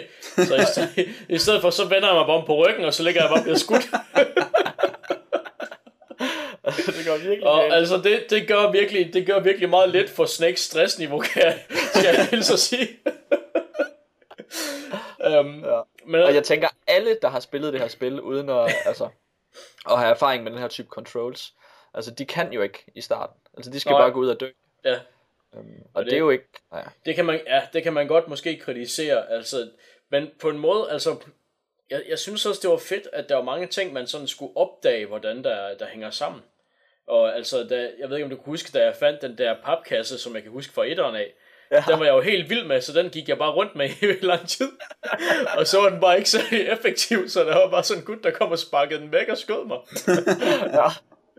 Ej, det var faktisk rimelig fedt, den måde han gik rundt, og så begyndte han at tale om, om øh, papkassen, ja. ham der skurken, og så begyndte han at, tage, at sparke til den, og så tog han fat i den og hævde den Ja, op, ja. og så gav han sig til at skyde dig. Og så, så satte jeg mig op og ja, lagde mig ned igen, eller et eller andet. Ja. et eller andet meget intimiderende for ham, sikkert. Ja. Men altså, jeg synes, at der er, der er meget sjovt øh, at gå på opdagelse i på den måde. Altså, det er selvfølgelig, altså, det er selvfølgelig også ret unforgiving at løbe øh, ud et eller andet sted, hvor man tror, man, man ved, hvad man laver, og så bliver man bare plukket helt vildt, og så kan man ikke engang finde ud af at sigte på det tidspunkt. Det, øhm, det, kan, godt, det kan godt være lidt frustrerende, men, men jeg ved ikke, altså, jeg har det som, at det er, øhm, ja, altså, at der også er nogle gode ting ved det der opdagelsesværk. Ja, altså der er to sider af det, fordi spillet har jo en, en rigtig god måde at fortælle historie på, eller i hvert fald at, at, at have stil og have stemning på. Mm. Jeg ved ikke, hvor meget historie der egentlig bliver fortalt, men, men der er i hvert fald en, en fornemmelse af en, af en stemning, som man er en del af, en kultur, man er en del af. Ja. Um, og, og der starter spillet bare ekstremt fedt med, at man kommer ind i sådan en eller anden mærkelig øh, øst, eller mellemøstlig by på sådan en ladvogn, og, og man fatter ikke en skid af, hvad der sker. Og så pludselig kommer der sådan nogle kæmpe ubehagelige robotter rundt, som der mest bare består af lange ben, Ja. og hopper rundt og sparker til folk, og er sådan øh, lidt, lidt klamme at se på, og, og, og siger mærkelige dyrelyde. Og så løber man ellers rundt og prøver på ikke at blive trådt på og sparket af sådan nogle dyr, og man ved slet ikke, hvad man laver. Og så kommer man sådan langsomt ind i spillet derigennem. Um, og øh, og jeg, altså, det kan jeg rigtig godt lide, men, men man føler sig også lidt, øh, lidt dårlig, mens man gør det. Ja, det, det gør man bestemt. Øhm, men, men altså, så er det jo ikke længe efter det, hvor man får lidt hjælp fra ens øh, radiokontakt, øh, Ocelot. Mm. Han, han fortæller en lidt, og han har noget udstyr til en. Og jeg synes, at der, der sker rigtig meget der, fordi først så løber man virkelig rundt som en, altså som en høne uden hoved, ikke? Mm. Men, men så når man lige får lidt mere udstyr, og man får sådan sin, øh, min, min meget beloved øh, tranquilizer gun, så ja. Tænker man, ah, nu, nu har jeg en slags, en slags fordel i hvert fald. Og så synes jeg, at det begynder at, øhm, så, så begyndte jeg i hvert fald at kunne, kunne have en vis, vis fornemmelse af, at jeg vidste, hvad der foregik. Men altså, man kan ikke rigtig, øh, apropos det Jack sagde, man kan ikke rigtig spille spillet uden at ligge på maven rigtig, rigtig store dele af spillet. Ja, Det virker svært, synes jeg. det tror jeg, det er rigtigt. Og jeg tror også, at, at hvis man ikke kan lide det, så tror jeg ikke, man har det sjovt med at spille det. Men øh, hvis, man, hvis man godt kan lide det, og det, det kan jeg egentlig for det meste, øh, jeg, så synes jeg sad bare og var spændt hele tiden, mens jeg kravlede rundt faktisk. Øh, og frydede mig sådan hver gang hans autocamouflage, det ligesom skifter, hvis man kravler fra en type underlag til, til den næste. Mm. Øh, så, så, så tror jeg sgu, det er ret fedt. Altså, det havde jeg i hvert fald sjovt med. Men altså, så når du ligger der og kravler rundt, og har det rigtig spændende, Når der er så en, der bare går hen og opdager dig, og giver sig til at skyde på dig, hvordan har du det så? Altså, Hvordan har du det indeni? altså, det er jo forfærdeligt at blive skudt på. så det har jeg det dårligt med. Men, et godt svar, ja, men altså, jeg har jo også, jeg har jo også sådan en, øh, jeg har jo også sådan nogle våben, så jeg kan jo i teorien skyde igen. Nå, jamen, så var det bare spildt alt det der, hvor du lå på maven. Så kunne du lige så godt bare være gået hen, så jeg har skudt ham. Nej, det synes jeg ikke. Hvorfor ikke? Altså, det, altså, jeg har det ikke som om, eller jeg, jeg føler ikke, at jeg skal snige mig forbi alle. Så hvis jeg kan snige mig forbi måske to tredjedel, og så pacificere resten af vagterne eller soldaterne på, på anden vis, så har det stadigvæk som om, jeg har snedet mig, at det har virket. Altså, den har jo sådan et sjovt, øh, et sjovt game design med, at det er rimelig bøvlet at load og save. Man kan ikke bare, øh, eller nej, altså, man kan selvfølgelig bare løbe ud og dø. Men hvis man bare løber ud og dø, hver gang at man gerne vil loade, hvis man, altså hvis man bliver opdaget af nogen og tænker, at jeg vil have et, øh, et perfect run, så, øh, så kan man løbe ud og dø, og så kan man loade og starte forfra. Men hver gang man dør, så tæller spillet også, hvor mange gange man dør, og så får man mindre point ud af det. Så det kan, det kan, ikke, rigtig, altså, det kan ikke rigtig betale sig. Man skal bare spille det i et run, og så se, hvor godt man får det. Um, og så skal man gå den der mærkelige sti, som, det, altså, som jeg tror ikke... Altså, hvis man ikke ved det, så, så er det svært at spille spillet på den måde, hvor man forsøger at snige sådan 70% af tiden, og så skyder man lidt 30% af tiden. Og så har man det sjovest. Uh, men det er bare ikke særlig, det, det er jo ikke særlig logisk at spille det på den måde. Men det er det, jeg tror er det sjoveste. Ja, altså, når, når man gør det rigtigt. Ja. Ja, men det er også det, jeg mener med, at jeg synes, der er for meget udenadslærer i sådan nogle spil. Fordi jeg kunne også godt se, øh, nu sagde jeg så, jeg så en video af en anden, der spillede med Gear Solid 4. Og han kendte tydeligvis de der stier på en måde, som jeg ikke gjorde, hvor jeg kunne se sådan nogle baner, som havde taget mig i 100 år, og hvor jeg havde klaret det ekstremt dårligt og sådan noget. Så kunne man løbe en anden vej, som var meget bedre, men som ikke nødvendigvis var mere intuitiv. Ikke for mig i hvert fald. Øh, der er, der er selvfølgelig altid det forbehold, at jeg bare stinker til de her spil. Øh, men jeg synes i hvert fald ikke, at det virkede øh, mere oplagt at gøre det, end at gøre noget andet. Men så var det bare det rigtige svar. Og der synes jeg, at spillet lægger op til, at der er en masse åbenhed, og øh, at man selv kan vælge, hvordan man vil gøre tingene. Men så er der bare stadig en rigtig måde at gøre det på, og en forkert måde at gøre det på. Og det synes jeg er frustrerende, fordi jeg, jeg føler mig... Øh, jeg føler mig virkelig dårlig, hver gang jeg er dårlig til noget i sådan et snigespil. Fordi at der er sådan en måde, hvor man kan gøre det ekstremt elegant på, og så er der alle de måder, man selv finder på at gøre det på. Altså, altså man har jo så mange muligheder i, i Metal Gear Solid 4 for at gøre noget. Man har så mange forskellige våben. Man har sådan en skør lille robot, man kan sende ud og gøre ting. Um, mm-hmm. Man kan selv uh, tage papkasser og tønder på og, og rulle rundt ind i en tønde og sådan nogle ting, hvis det er det, man har lyst til. Altså der er rigtig mange måder at gøre det på hele tiden. Um, så, så jeg synes, en, altså, det er som om den prøver på at give en et hint om, at man skal lege lidt med de ting, man har. Og så prøve nogle ting, og så have det sjovt. Um, og det tror jeg, at, ja, er den måde, som man bare skal spille det på. Fordi det perfekte run, altså det er til en, en helt anden type spillere. Altså fordi så skal man bare, altså det, det, det er ærgerligt, hvis man prøver at spille dem på den måde, sådan første eller anden gang, man spiller spillet. Men der er der bare nogen, der som spiller er indrettet på en måde, hvor de ikke kan lade være. Ja. Det er godt, og jeg tror også, at, at det er en fejl at tro, at man kan lave det på den her måde, som de har gjort det i Metal Gear Solid 4. Um, fordi folk de vil antage, at de skal gøre det rigtig godt, og de skal snige perfekt. For at få en masse point. Ja, der er jo så også en direkte øh, spilteknisk belønning i Mm. at ikke bare have det sjovt, men at gøre det perfekt. Ja. Det, det er klart nok, men altså, jeg vidste for eksempel ikke, man får point for at snige, fordi så langt er jeg ikke nået, for eksempel. Ja, Så det kan godt være, at jeg vil tænke, åh oh, nej, nu er jeg nødt til at snige, når jeg får den besked. Men indtil da, så har jeg det sjovt med at finde ud af, eller nu har jeg det så også sjovt med at snige, så det er måske ikke det store problem for mig. Men altså, jeg ved ikke, altså, det der, for eksempel den der måde, man gemmer på, den synes jeg, altså der, er det, der virker det oplagt, at man ikke skal save load, save load hele tiden. Ligesom Ja. man, man kan, man kan i, i visse andre spil. Mm. Øh, og jeg har ikke i, i, øh, i øh, henhold til Metal Gear Solid 4, så har jeg ikke den der lidt OCD-agtige ting til at gøre alt perfekt, ligesom for eksempel med Fallout 3, hvor jeg bare samlede alle items op hele tiden, og var en combat hele tiden, og så skulle jeg hjem og lægge dem i min lille, min lille lejlighed, og så lægge dem fint, og så sælge dem for helt vildt mange penge. altså, det, Ja. ja. det synes jeg ikke, at jeg, jeg har følt i Metal Gear Solid 4, at jeg er nødt til at få fat i, i alle items i en bane eller sådan noget, altså. nej, det er det. Men det er selvfølgelig individuelt, altså det, det er rigtigt nok. Skal vi ikke holde op med at tale om uh, sådan det spiltekniske Jo, i Metal Gear Solid? det synes jeg. Fordi det er jo egentlig ikke det, der er det fede ved det. Nej, det er alle de der fede små film der. Ja, Det synes du ikke? Øh, nej, ikke ubetinget i hvert fald. Eller? Men for lige at tage tyren ved hornene, så synes jeg, at det fede ved Metal Gear Solid, og sådan set også alle de andre Metal Gear Solid-spil, men selvfølgelig aller klarest udtrykt i 4'eren, det er, at der er simpelthen så stærk en vision bag de spil, mm-hmm. som jo så er øh, Kojimas vision for øh, præcis, hvordan han gerne vil lave et computerspil, eller en film, eller hvad vi nu skal kalde det. Øhm, og der er så mange besynderlige elementer, som slet ikke burde passe sammen, men som passer sammen, fordi han bare har så klar en vision af, hvad det er for et univers, han har med at gøre. Og det kan godt være, at ingen andre har nogen anelse om, hvad det univers handler om, fordi guderne skal da vide, der bliver vrøvlet op ad vægge og ned og stolper i det her spil. Helt vildt. Men det hele, det passer bare sammen øh, på en eller anden måde alligevel, og det er så utroligt charmerende, selv når det er allermest dumt og plat. For eksempel er der jo øh, en figur i spillet, som kun er med for at have diarré konstant. Ja, det er rimelig sindssygt.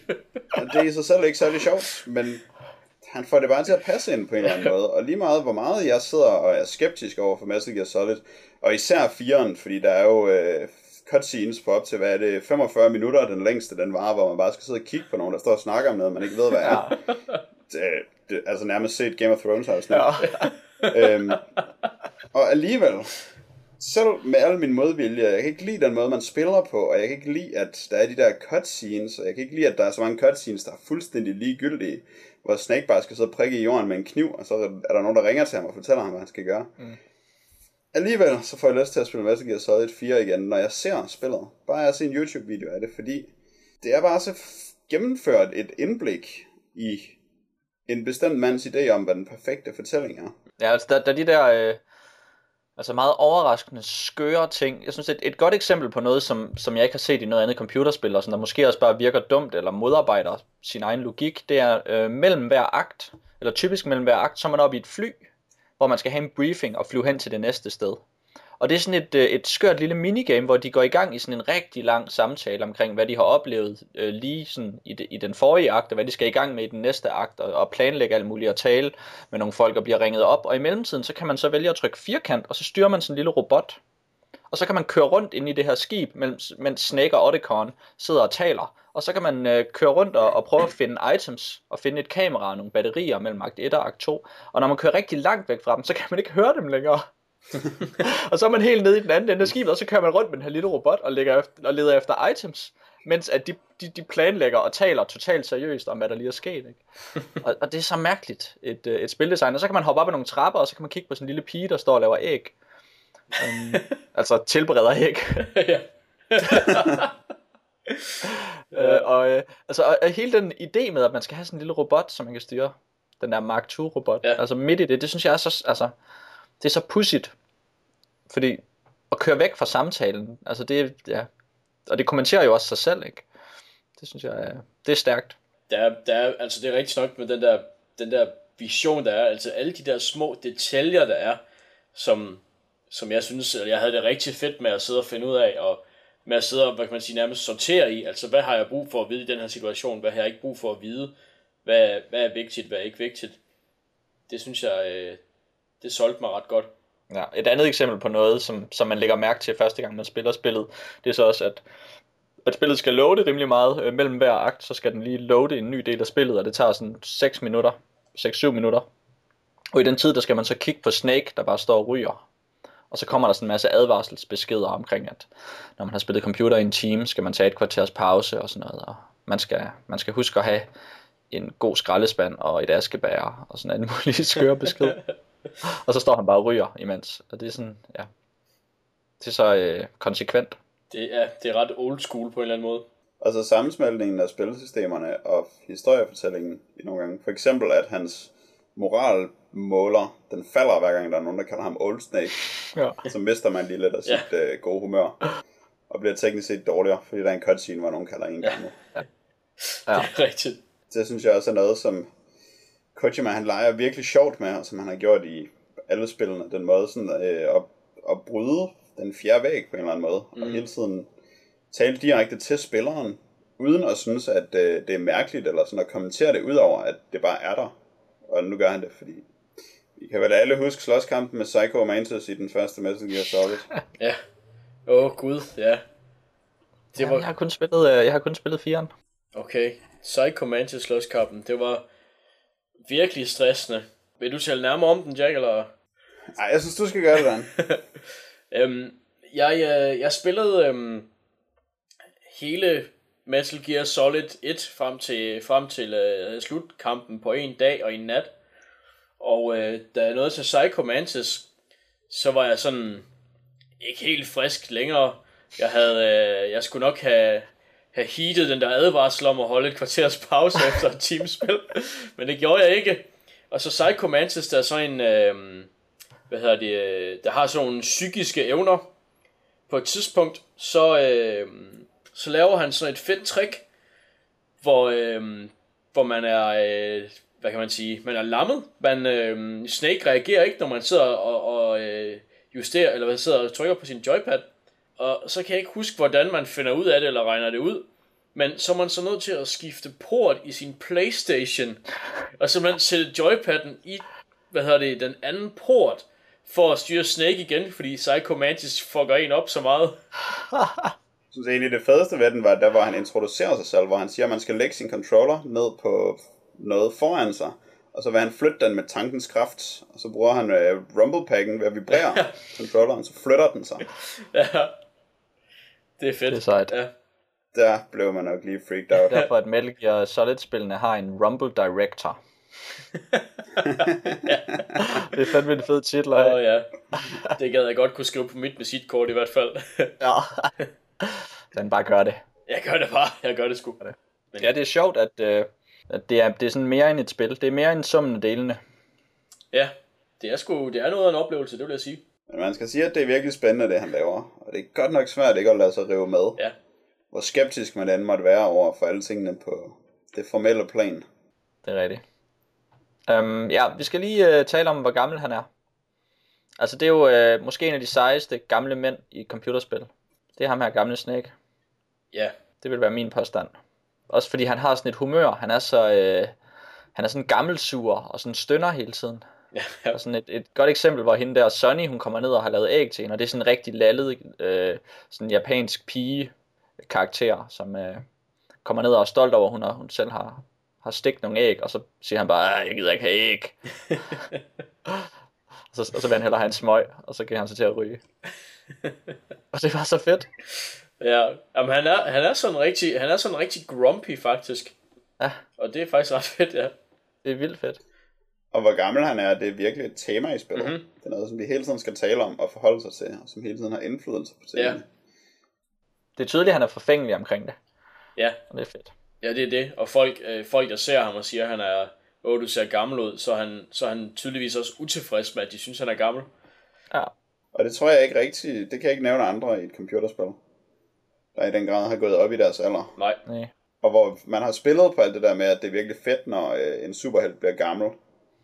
Og sådan øh, bliver dårligere, men så bare bliver mere badass, fordi de er så gamle og sure. ja, Og det er jo det, Snake gør. det er bestemt det. Ja, han klarer jo skærne. Ja, så, øh, så er det øh, lidt japansk øh, gammel mand. Så synes jeg, vi skal have en øh, japansk gammel dreng. Jack. Som ikke er japansk, Koreansk. som er koreansk. ja, men du, du er jo... Ja, okay. Sig noget. Skal du lige så kalde mig en gammel japansk mand? Ja. Så må du gøre med, Ja. hvad du vil. Vi skal tale om Oldboy, som er en koreansk film fra 2003, som er instrueret af Chan Wook Park, og som er den anden film i hans hævntrilogi, som han fik lov til at lave, efter at han havde lavet nogle lidt dårlige film, og så lavede han en lidt bedre film, og så fik han lov til at lave Sympathy for Mr. Vengeance, som handlede om hævn, og den blev et rimelig stort hit, og så fik han lov til at lave Oldboy, som blev et kæmpe hit, øh, og har vundet alle mulige priser over hele verden, og nok må betegnes som hans internationale gennembrud, kan vi vist godt kalde det. Den handler om en øh, mand, der hedder Oh Dae-soo, som er sådan en almindelig businessman, der drikker sig helt vildt fuld, når han har været på arbejde, og så øh, er han ikke rigtig ordentlig over for sin familie og sådan noget, og da filmen starter, der øh, er han egentlig på vej hjem til sin datters fødselsdag med en gave i form af et par vinger. øh, da han har drukket sig helt fuld og er kommet i spjældet og venter på, at hans ven kommer og øh, får ham ud derfra. Og så løber han hen til en telefonboks for at ringe og siger, at nu kommer han hjem, og så forsvinder han og vågner op i et øh, lille bitte rum, hvor han ender med at sidde i 15 år, uden at han ved hvorfor. Og da han så kommer ud, så er han øh, utilfreds med, at han har siddet der i 15 år, og vil gerne have hævn. Det er rigtigt. Det er en rigtig god måde at, øh, at sætte hævn i scene på, Ja. synes jeg. Øhm, den har Hvilken del af det? altså det der med at smide folk ind i et rum i 15 år, uden at sige hvorfor. Ja, man kan, man kan godt forstå hans, hans ønske om at hævne sig på et eller andet. Men også fordi det er noget, som alle kan sætte sig ind i. Altså Mm. lad os sige, at de bare sådan havde dræbt hele hans familie. Så kan man sådan tænke, okay, jeg har ikke prøvet at få dræbt hele min familie, så jeg forestiller mig, at jeg bliver rimelig sur, men jeg ved ikke hvad. Men det der med at bare sådan være i et rum i sådan, det ved jeg ikke, en kvart dag, det er pisse irriterende, ikke? og, altså det har man prøvet, og det er, sådan, det er, Ja. sgu, det er rimelig kedeligt. Nu skal jeg lige på toilettet, der, nu går jeg lige udenfor, eller et eller andet. Ja. Men her så er det så 15 år, og det kan man på en eller anden måde prøve at sætte sig ind i. Øhm, det synes jeg er sjovt. Det kan jeg godt lide. Ja, det er et rigtig fedt setup. Det er også fedt, fordi det er en ond handling, som er en ikke-handling. Mm. Så det er at der ikke sker noget. Ja. Der er ikke nogen, som... Altså, der sker ikke noget for ham. Der er ikke noget, der går ud over ham. Der er ikke nogen, som øh, gør noget ved ham. Det er ikke sådan rigtigt. Han, han bliver gasset hver aften. Jeg ved ikke helt, om det er hver aften. Nej, okay. Men han gør i hvert fald nogle gange. Nej, Ja. det er rigtigt nok. Det ved vi nok ikke. Når de skal klippe hans hår, Det er rigtigt. ved vi for a fact, at han bliver Ja. gasset. Jeg ved ikke, om han De gør framer det ham jo så også for at have dræbt sin kone. Ja, hans kone dør i hvert fald. Ja. Ja. Under mystiske omstændigheder. Ja. Og så vil, de, så vil politiet gerne tale med ham, men de kan ikke finde Ja, ham, fordi han sidder i et lille det er rum. rigtigt. Og har kun tv som selskab. Men han er jo ikke uden en plan, fordi han har ved et tilfælde fået en spisepind for meget med et af sine øh, måltider, som altid består af stegte dumplings, og er gået i gang med at grave sig ud igennem muren. Og øh, efter de første, hvad er det, ni år eller sådan noget, så kommer han igennem den første mur, og så finder han ud af, at der er en mur mere bagved. Så graver han videre, og så efter 15 år, så kommer han så endelig ud og øh, får lidt regn på fingrene og kan smage det. Og så bliver han så lukket ud på den måde, at han vågner op i en kuffert dagen efter på taget af en bygning. Og er fri til at gå. Det er rigtigt. Og øhm, der, der kan man, der vil jeg egentlig godt lige også nævne det der ret sjove islet, der engang imellem er. Som at den første han møder af sådan en mand med en lille hund, der prøver på at hoppe ud og, og dræbe sig selv fra taget der. Så øh, Odaisu, han griber ham så i slipset og siger, at nu han fortæller sin historie. og det er virkelig, det er virkelig en slående, et, en slående scene, og jeg synes, det var utrolig sjovt, at det bare er sådan en mand, der bare, der bare vil hoppe ud og dø, og så, øh, så møder han bare ham her, Odaisu, der bare har den mest sindssyge historie overhovedet, og så sidder han bare og hører på den, og så indtil han sådan gerne vil fortælle sin egen, og så når Odaisu han har fortalt den, så går han bare, og så, så sidder ham der gutten, der er på taget der, og så ved han ikke rigtig, hvad han skal gøre af sig selv. Og råber sin lidelseshistorie efter Dave mens Ja. han går væk. Ja. Øh, det, det synes jeg var virkelig skægt. Og så dræber han sig selv. Ja. og det, det gør det bare endnu sjovere. Ja. øh, ja, det er... Jeg var... Øh, jeg, jeg så den første gang for ret mange år siden, og jeg kunne ikke huske, at der også var alt det her sjove i den. Ej, den har virkelig meget humor. Men altså, det er bare så elegant lavet, den humor. Den der første scene, hvor han øh, fortæller sin historie, og så bare, og ham der den anden, han sidder selvfølgelig pænt og lytter, venter på, at det bliver hans tur til at tale. Og man tænker, at han må da være øh, blown away over den her historie om at have været spadet ind i 15 år, uden at vide hvorfor. Mm. Men det er han bare slet ikke. Han har bare siddet og ventet på, at det bliver hans tur. Ja. Og så snart historien er færdig, så siger han, ej, det er også skidt da. Men nu skal du bare høre, hvad der er sket med mig. Ja, ja. Og så går han. Ja. Det er ja, bare et af de steder, hvor den her film den er utrolig godt skruet ja det er sammen. rigtigt. Og så ja, på vej ned i bygningen, så er der jo hende der kvinde i elevatoren. Øh, han står sammen med... så, han står bare op i hjør- i hjørnet af den der elevator, og så prøver på at lade være med at overfalde hende. Og så kommer han så ud øh, og har gjort det lidt, en lidt, et lidt mildere overfald, end man forestiller sig. Det er, han har taget af hendes øh, 50'er solbriller. og så er han bare sådan en old boy med sådan nogle øh, 50'er dame solbriller på. og så på en eller anden måde, så ser han bare mega badass ud alligevel. Ja, for han er jo kommet ud i sådan et stilet jakkesæt. Det har han fået af sin, ja. øh, af sin øh, fangetager. På den her måde, så man har fornemmelsen af, at fangetageren har totalt styr på, hvad der foregår. Ja. Um, og det, det bliver så også gentaget, hvor han så, hvad det, han ender på, noget af det første, han gør, er at tage på en restaurant, hvor der er sådan en meget, øh, sådan en meget god scene til at skildre, hvor gak han er. Um, hvor han øh, får serveret en blæksprutte, og så spørger øh, kokken, om hun skal partere blæksprutten til ham, men inden hun når at gøre noget, så propper han den bare i munden, ja. og så giver han sig til at æde sådan en levende blæksprutte, ja. som der sådan bare sådan griber fat med fangearmen i ja, sådan en rigtig lille, slimet lorteblæksprutte, som bare giver sig til at øh, ja, tage fat i hans ansigt med sine sugekopper. Og, Ja, ja, det, det gør den sgu. Og så kan man bare se, hvor hårdt han skal tykke, for at tykke sig igennem en rå blæksprutte. Ja, og hvor forfærdeligt det er at være det der dyr, som er bliver tykket virkelig hårdt, og sådan stadig på en måde lever, måske. Ja, altså det, det virker rimelig tydeligt, at det er en ægte blæksprutte, ja. som han bare Det er det tykker også. i.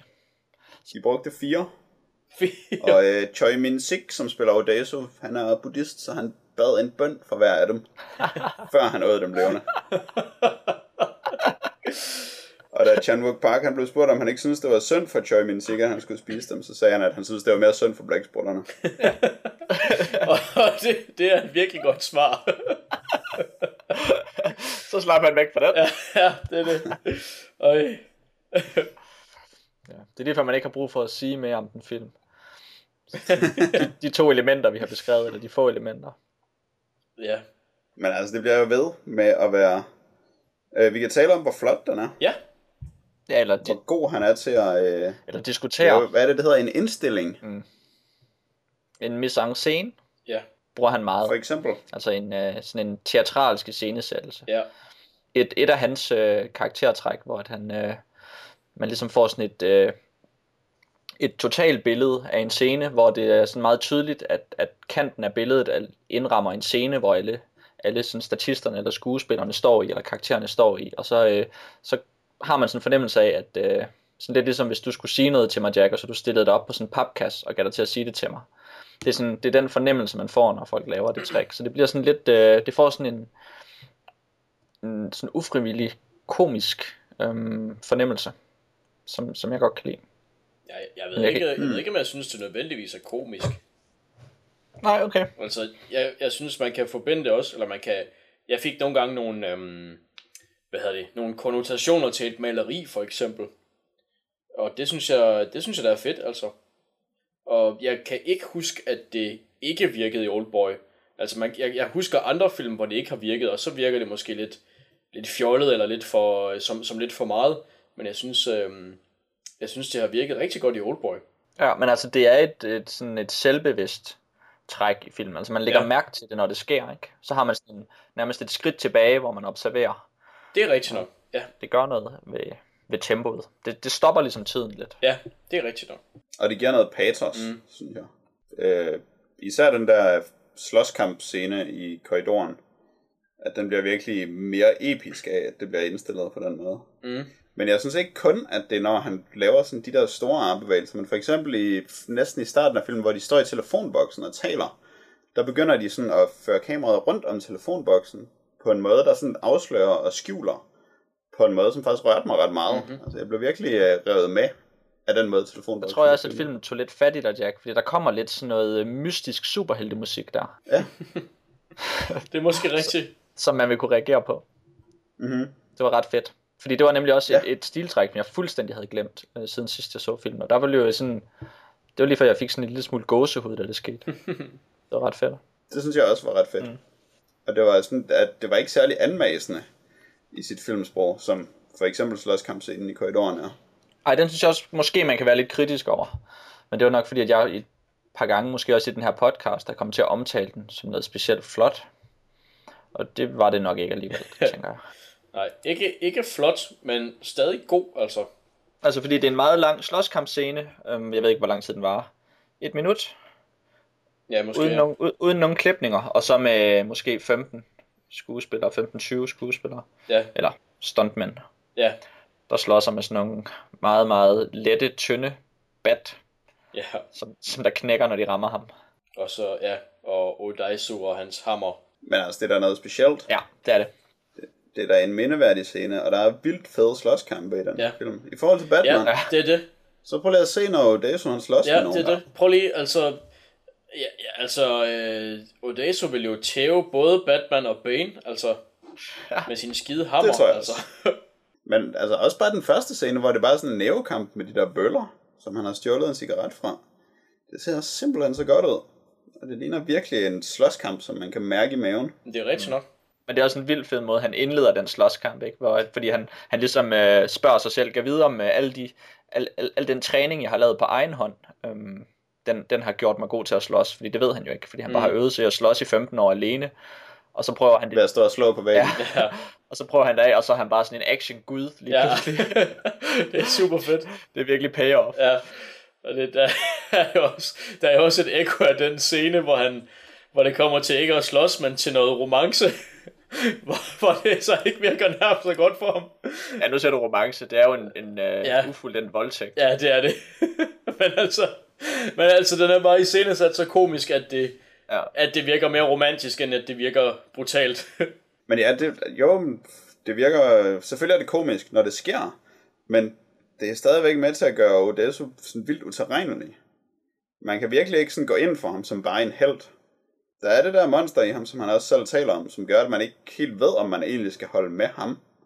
Det er rigtigt, og man, man ved jo også, eller man får jo også et ret godt indblik øh, fra starten af øh, i ham, i at han er faktisk en kæmpe nar. Ja. det, var- altså, jeg kunne slet ikke genkende ham, men nu skal der selvfølgelig også gå 15 år. Men øh, det virkede som to forskellige skuespillere af ham der, den fulde businessman-type, som sidder og tærer sig. Øh, og så den der, på en eller anden måde, sådan overlegne person, han er, når han kommer ud. Altså selvfølgelig fuldstændig utilregnelig og rimelig bims, men der er sådan et eller andet overlegn ved ham, fordi han har været noget specielt igennem. Og det virker bare som to fuldstændig forskellige folk. Ikke? Det er sådan en enorm transformation, han gennemgår. Ja, det er det virkelig. Ja. Og så, øh, altså så en stor del af filmen, det bliver jo så det her mysterie, som han skal løse. Og der er sådan lidt, øh, lidt krimi elementer, hvor de sådan skal regne nogle spor ud. Hvordan, hvordan havde I det med det? Jeg, jeg synes ikke, at plottet var så vigtigt for mig egentlig. Altså, jeg synes, der, der var nogle ting, som for eksempel det der med, at okay, han havde spist de her samme dumplings i 15 år, så, så han gik han rundt til alle de her, øhm, alle de her forretninger, der hed noget med Dragon, og så prøvede deres dumplings, fordi han vidste, at det var, øhm, at, at den der dumpling øh, service, de, øh, de hed noget med Dragon, eller Blue Dragon, eller sådan noget. Mm. Øh, og det synes jeg egentlig, det var, det var sgu egentlig et, en cool lille ting, altså en cool lille investigation ting. Øhm, men, men altså, jeg synes, at det var meget, det, det gik meget i baggrunden for mig, selve plottet, frem for bare at se, så, ja, så, frem for bare at se, hvad, hvad der skete, altså på en eller anden måde. Der sad jeg ikke og tænkte over, er, er det her et godt plot? Er det, øhm, vil jeg vide, hvem der, hvem der har taget ham, og hvorfor, og sådan noget. Det, det var ikke, øhm, det var meget læng- langt væk i mine overvejelser, da jeg sad og så den faktisk. Først og fremmest så vil jeg jo godt lige skrive under på, at det er et, en mega fed ledetråd i sådan en detektivhistorie, at han har smagt noget, og så skal han bare tage alle steder hen, hvor man kan få det, og smage på det, for at finde lige præcis den Ja. smag. Det kan jeg virkelig godt lide, at han skal spise helt mange dumplings. Men jeg synes, at øh, det her det er jo sådan en film med et twist, så har man vist ikke afsløret for meget. Nej. Øhm, og sådan som jeg huskede den efter at have set den første gang, der synes jeg, det var sådan enormt tight, og virkelig sådan en afsløring, som bare øh, sad lige i skabet og chokerede en og vendte alt på hovedet, og samtidig gav perfekt mening i sin sammenhæng. Der synes jeg måske, at jeg er lidt mindre imponeret over, hvor godt historien den hænger sammen i den her omgang. Ja. Det er selvfølgelig også høje forventninger at have til sådan en øh, historie ja med den, twist. den kan jo aldrig rigtig virke to gange. Nej, Det- det, er det, kan den ikke. Og jeg synes, hans, øh, hvad skal man sige, den endelige pinsel, som han må gennemgå, og som jo øh, gør ham helt til rotterne, jeg havde lidt svært ved at føle den personligt. Jeg synes, øh, han gav lidt for meget op over for, for skurkens magt over ham. Jeg, jeg forstod ikke helt, hvorfor øh, han ikke stadig bare kunne dræbe alle. Nej, Den følte jeg ikke helt. det er rigtigt nok, men det er jo også fordi, at de lidt glemmer, altså at han er en... Øh, at, jeg, ved, jeg, jeg ved ikke, om man, om man kommer til at spoile noget. Øhm, okay, så alle lytterne, der ikke har set den, pause, Den fra 2003. pause, og så lige se den, og så komme tilbage igen. Ja, Luk så snakker vi om slutningen. Ja. Okay, fordi øhm, de, de lader familieplottet, det ignorerer de jo i starten. Så det er jo meget let, og man, og man, og han vender jo ikke tilbage til det, når han kommer ud.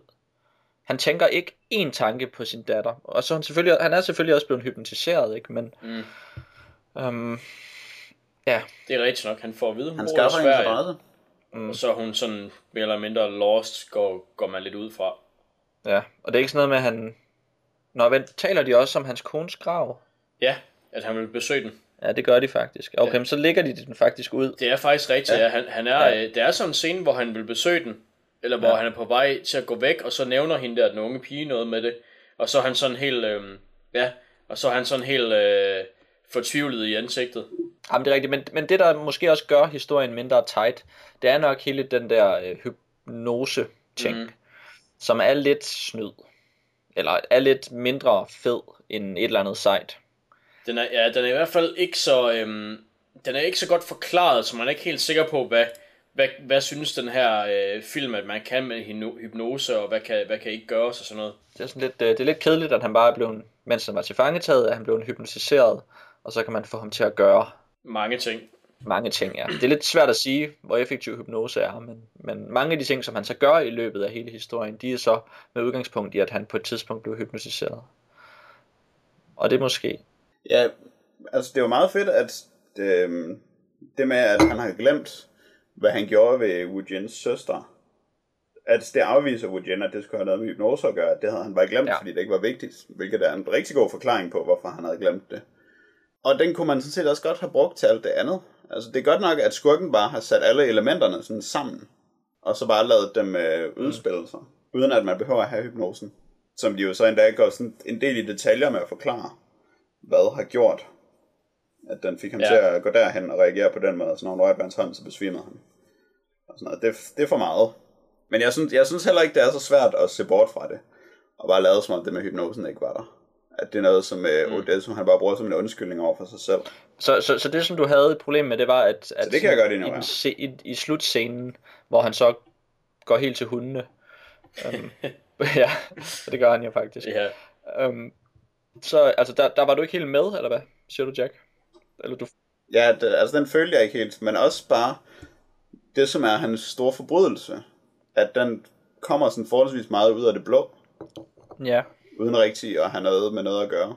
På en eller anden måde, så synes jeg ikke, at det er, at det er så spændende, at der skal være den der forbrydelse. Så lige før jeg hellere vil have, at Wu Jin, han havde gjort det for sin egen fornøjelses skyld, eller haft øh, sådan en mindre velforklaret grund til at gøre det. Jeg synes, det, altså det virker for påklistret, når den kommer der til sidst, og så er der sådan en klar forbrydelse, der kunne have gjort dem til ubaner. Og så er det det. Fordi det er ikke noget, man har en chance for at regne ud i løbet af filmen, eller noget, som man kan se i nogle af de scener, der går forud. jeg tænker, at hvis vi skal tale mere om forbrydelserne og, og klimakset, at vi, så lidt, at vi hellere må forklare det. Men det ved folk jo allerede, hvis de ja. hører det her. Hvis de ikke kan huske det, så er det fordi, at han bliver straffet, fordi at han så skurken have sex med sin søster. Og så kom han til at fortælle det til nogen, og det resulterede i, at søsteren begik selvmord. Og så er skurken sur på ham, fordi han så det og sladrede om det. Ja. Og så har han lavet en, en megaplan, som betyder, at, at Oldboy, at uh, Oh Daisu, Daisu han, uh, han bliver forelsket i sin egen datter, Ja. og det er hans straf. Og, begår blodskam. Ja. Og det er det, der sker.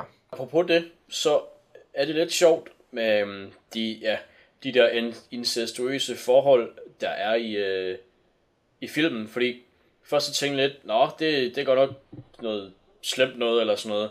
Men så tænkte jeg, at den her film, den har overhovedet ikke en mening om, om sådan noget med incest. Har den det? Nej, ikke andet end...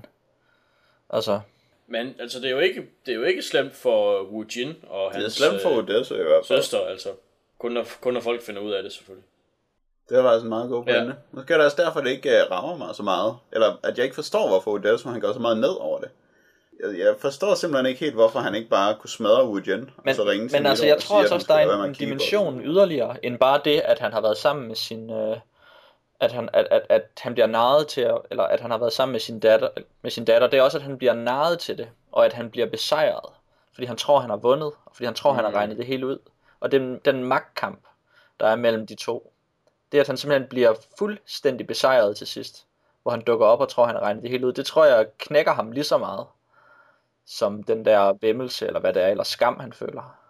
Fordi det, det, det tror jeg var det, jeg følte i Ja, den den situation. Nu, skal, nu skulle han med mig op og give ham tørt på, ham der skurken. Ja. Ja. Og så viste det sig, at skurken bare virkelig havde regnet det hele ud. Til sådan et punkt, hvor at, at han bliver fuldstændig magtesløs. Um, og bare er, er owned, ikke? i sådan i original forstand. Ja, i original forstand. Og i ny forstand. ja, det, det er måske, det kan jeg godt se. Mm. Det giver måske faktisk mening, at, at der også er det med.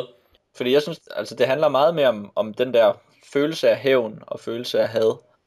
Øh, og hvad det betyder at, at få hævn ind. Altså, så, så, altså i, i den sammenhæng, så synes jeg, at de der incestplot, de virker fuldstændig Ja. ligegyldige. Så er det ikke det vigtige. Altså de er simpelthen, de er simpelthen ja. for små, ikke? Altså, Det er rigtigt. Så fordi at Wu Jin, han egentlig sætter sin hævnplan op og får sin hævn, så har han egentlig vundet. Altså, Ja, mit, altså jeg kan også godt lide den tolkning. Mit eneste argument imod den skulle være, at i de tidligere situationer, hvor Desu han har været i hans magt på forskellige måder, fordi han har jo hele tiden været foran, der synes jeg ikke, han har, øh, altså han har ikke reageret Nej. på en måde, som viste, at han sådan virkelig havde det dårligt med det. Som for eksempel der, hvor øh, han får at vide, at skurken han bor i lejligheden lige overfor, og så løber han ned og derover og sådan noget, og så står skurken og venter på ham og snakker med ham, og så har skurken planlagt en masse, der skulle ske, når han gjorde det. Altså, der virkede det ikke, som om han øh, reagerede voldsomt i forhold til at blive manipuleret, men mere i forhold til, hvad der skete i de senere. Men det er rigtigt, at det er, øh, det er en rigtig god forklaring på det, og bedre end øh, den, som jeg havde set. Så den tager vi. ja, og så er der, og så er der jo så øh, sådan lemlæstelsen, som jeg huskede som, som ekstremt hardcore, dengang vi for 6-7 år Ja. siden så den i slagtehallen i, uh, i Aarhus. Ja. Og ja, altså det er jo altid mærkeligt at se på folk klippe deres egen tunge af. altså det er selvfølgelig rigtigt nok. Men ja, altså ja. Jeg, jeg vil også sige, at jeg huskede det nok som mere voldsom end... Men det er også igen, at men når man har set den en gang, ikke? Så, Ja, så er det, ja, altså, så har man set det. der er sket noget siden. Den scene kan jeg slet ikke huske. Okay. Den gør ikke indtryk på mig. Nej, Den del Nej. af scenen. Det øjeblik. Ja. det øjeblik, ja. Det er også lidt prikken over i ikke? At han er så underdanig, at han bare klipper sin egen tunge. Ja. Så er man faktisk rimelig underdanig. Nå, hvad synes I om skurken sådan skuespilspræstation? Sådan hans type? Går i noget fedt gammelmandstøj.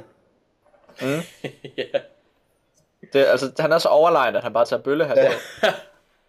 Og så når han er hjemme, så, så det første han gør, det er at tage et bad, og så tager et stilet jakkesæt på, og så går rundt i, sådan, hjemme i sådan noget totalt tight Ja. tøj. Så når han skal ud, så tager han bøllehat og, og blæser på, eller vindjakke på endda. ja. ja han, er, han er rimelig overlegen i, i alt, hvad han gør egentlig. Men de skulle være samme årgang, ikke? Ja, Og han ser meget yngre ud. det er rigtigt. Cirka i hvert fald. Jeg tror måske, han var året under Desu eller sådan noget. Ja. Men tæt på. Han ser godt nok en del yngre ud. Øhm, og det kan vi måske... Jeg ved ikke, jeg, jeg tror, jeg skrev det op til, at det er fordi, at det, det er helt vildt hårdt at være indespærret i 15 år. At så han, ja, Han kommenterer det jo også på det tidspunkt, hvor han er ved at, øh, at rive alle de der tænder ud. Af sådan en af dem, der har været med til at holde ham til fange. Og så siger han, for hver tand ældes du et år. ja, ja, Um, og det er nok sådan, fordi at han har selv en erfaring med, at der er nogle pinsler, man bliver gammel af. det tror jeg, det, det synes jeg, at man godt kan sige. Ja. Um, er han old i vores uh, temasammenhæng? Er han vis? Det vil være det forkerte ord at bruge om ham. Det, det tror jeg nok. Men gammel passer ja. meget godt. Altså, han er, han er hærdet. Ældet. Hjertet, garvet, Garvet. Ja. det må man sige. Vis, not so much. Nej. Altså, vores konklusion må nok være, at man bliver rimelig badass af at blive gammel. Ja. det må man, øh, ja, det synes jeg, vi skal gå ud fra. Der er et potentiale der. Men det er, også, altså, det er også fordi, der er sådan en afklaring i det. Når man når mm. dem, som vi har haft med at gøre her, alder, så er man bare afklaret i, hvad ens liv det handler om. Og så Ja. kan man handle uden at tvivle Ja. ud fra det.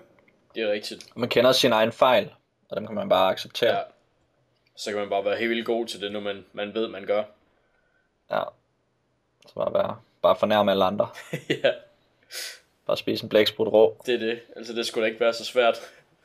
Nej. Ja. ja, det er en god film. Hvad, har I set nogle af de andre i trilogien? Jeg har set de to andre en enkelt gang. Ja, jeg husker dem som knap så gode som Oldboy. Altså, jeg husker faktisk Sympathy for Mr. Vengeance som virkelig god. Jeg tror måske godt, den kan hamle op med Oldboy. Øh, bortset fra selvfølgelig det med, at den så led under Oldboys forventningspres. Så man havde ligesom forventet Oldboy, og det er ikke Oldboy, den er. Så det var ikke så øh, positivt på den, der så den. Okay, og jeg så den før, jeg så Oldboy. Okay. Så det er rigtigt nok. Den har nogle, øh, også nogle spændende, øh, sådan stødende scener, som jeg husker den. Men ja, så det kan man jo se. Men man kan også bare nøjes med at se Oldboy. Den står fint for sig selv. Det er helt Nej, jeg synes ikke, man skal se det som en trilogi i hvert fald. Nej. Så skal det være, fordi man gerne vil se nogle gode Chan Park film. Ja, eller man bare interesserer sig for hævn. Eller interesseret ja. her. Hvis man bare går op i haven, altså, så kan man måske bare se dem, ja. Ja. Ja, det var vel... Øh, det var det, vi havde på vores toårs fødselsdag. Har vi øh, post? Det mener jeg ikke. Det har vi ikke. Vi er postløse. Ja. Så må vi jo bare håbe på, at vi får noget lækker post til næste gang i en lille slags fødselsdagsgave, hvis der er nogen, der har sådan noget. Det ville da bare være fedt. Hvis man synes, vi har fortjent det. Eller skal man selvfølgelig ikke. Ja. Så kan man skrive ind og sige, hvorfor vi ikke har fortjent det. Ja, Haha. det går godt. Øh, Men under alle omstændigheder, så skal man vide noget, for man kan gøre det. Ja, det er mig. ja. Øhm, ja, man skal, jo, øh, man skal jo have en adresse, hvis man gerne vil øh, skrive ind og, øh, og- skrive, hvorfor vi ikke skal have post. Og øh, der skal man skrive til øh, ah, noget med gammel, noget med ny. Der skal man skrive ind til...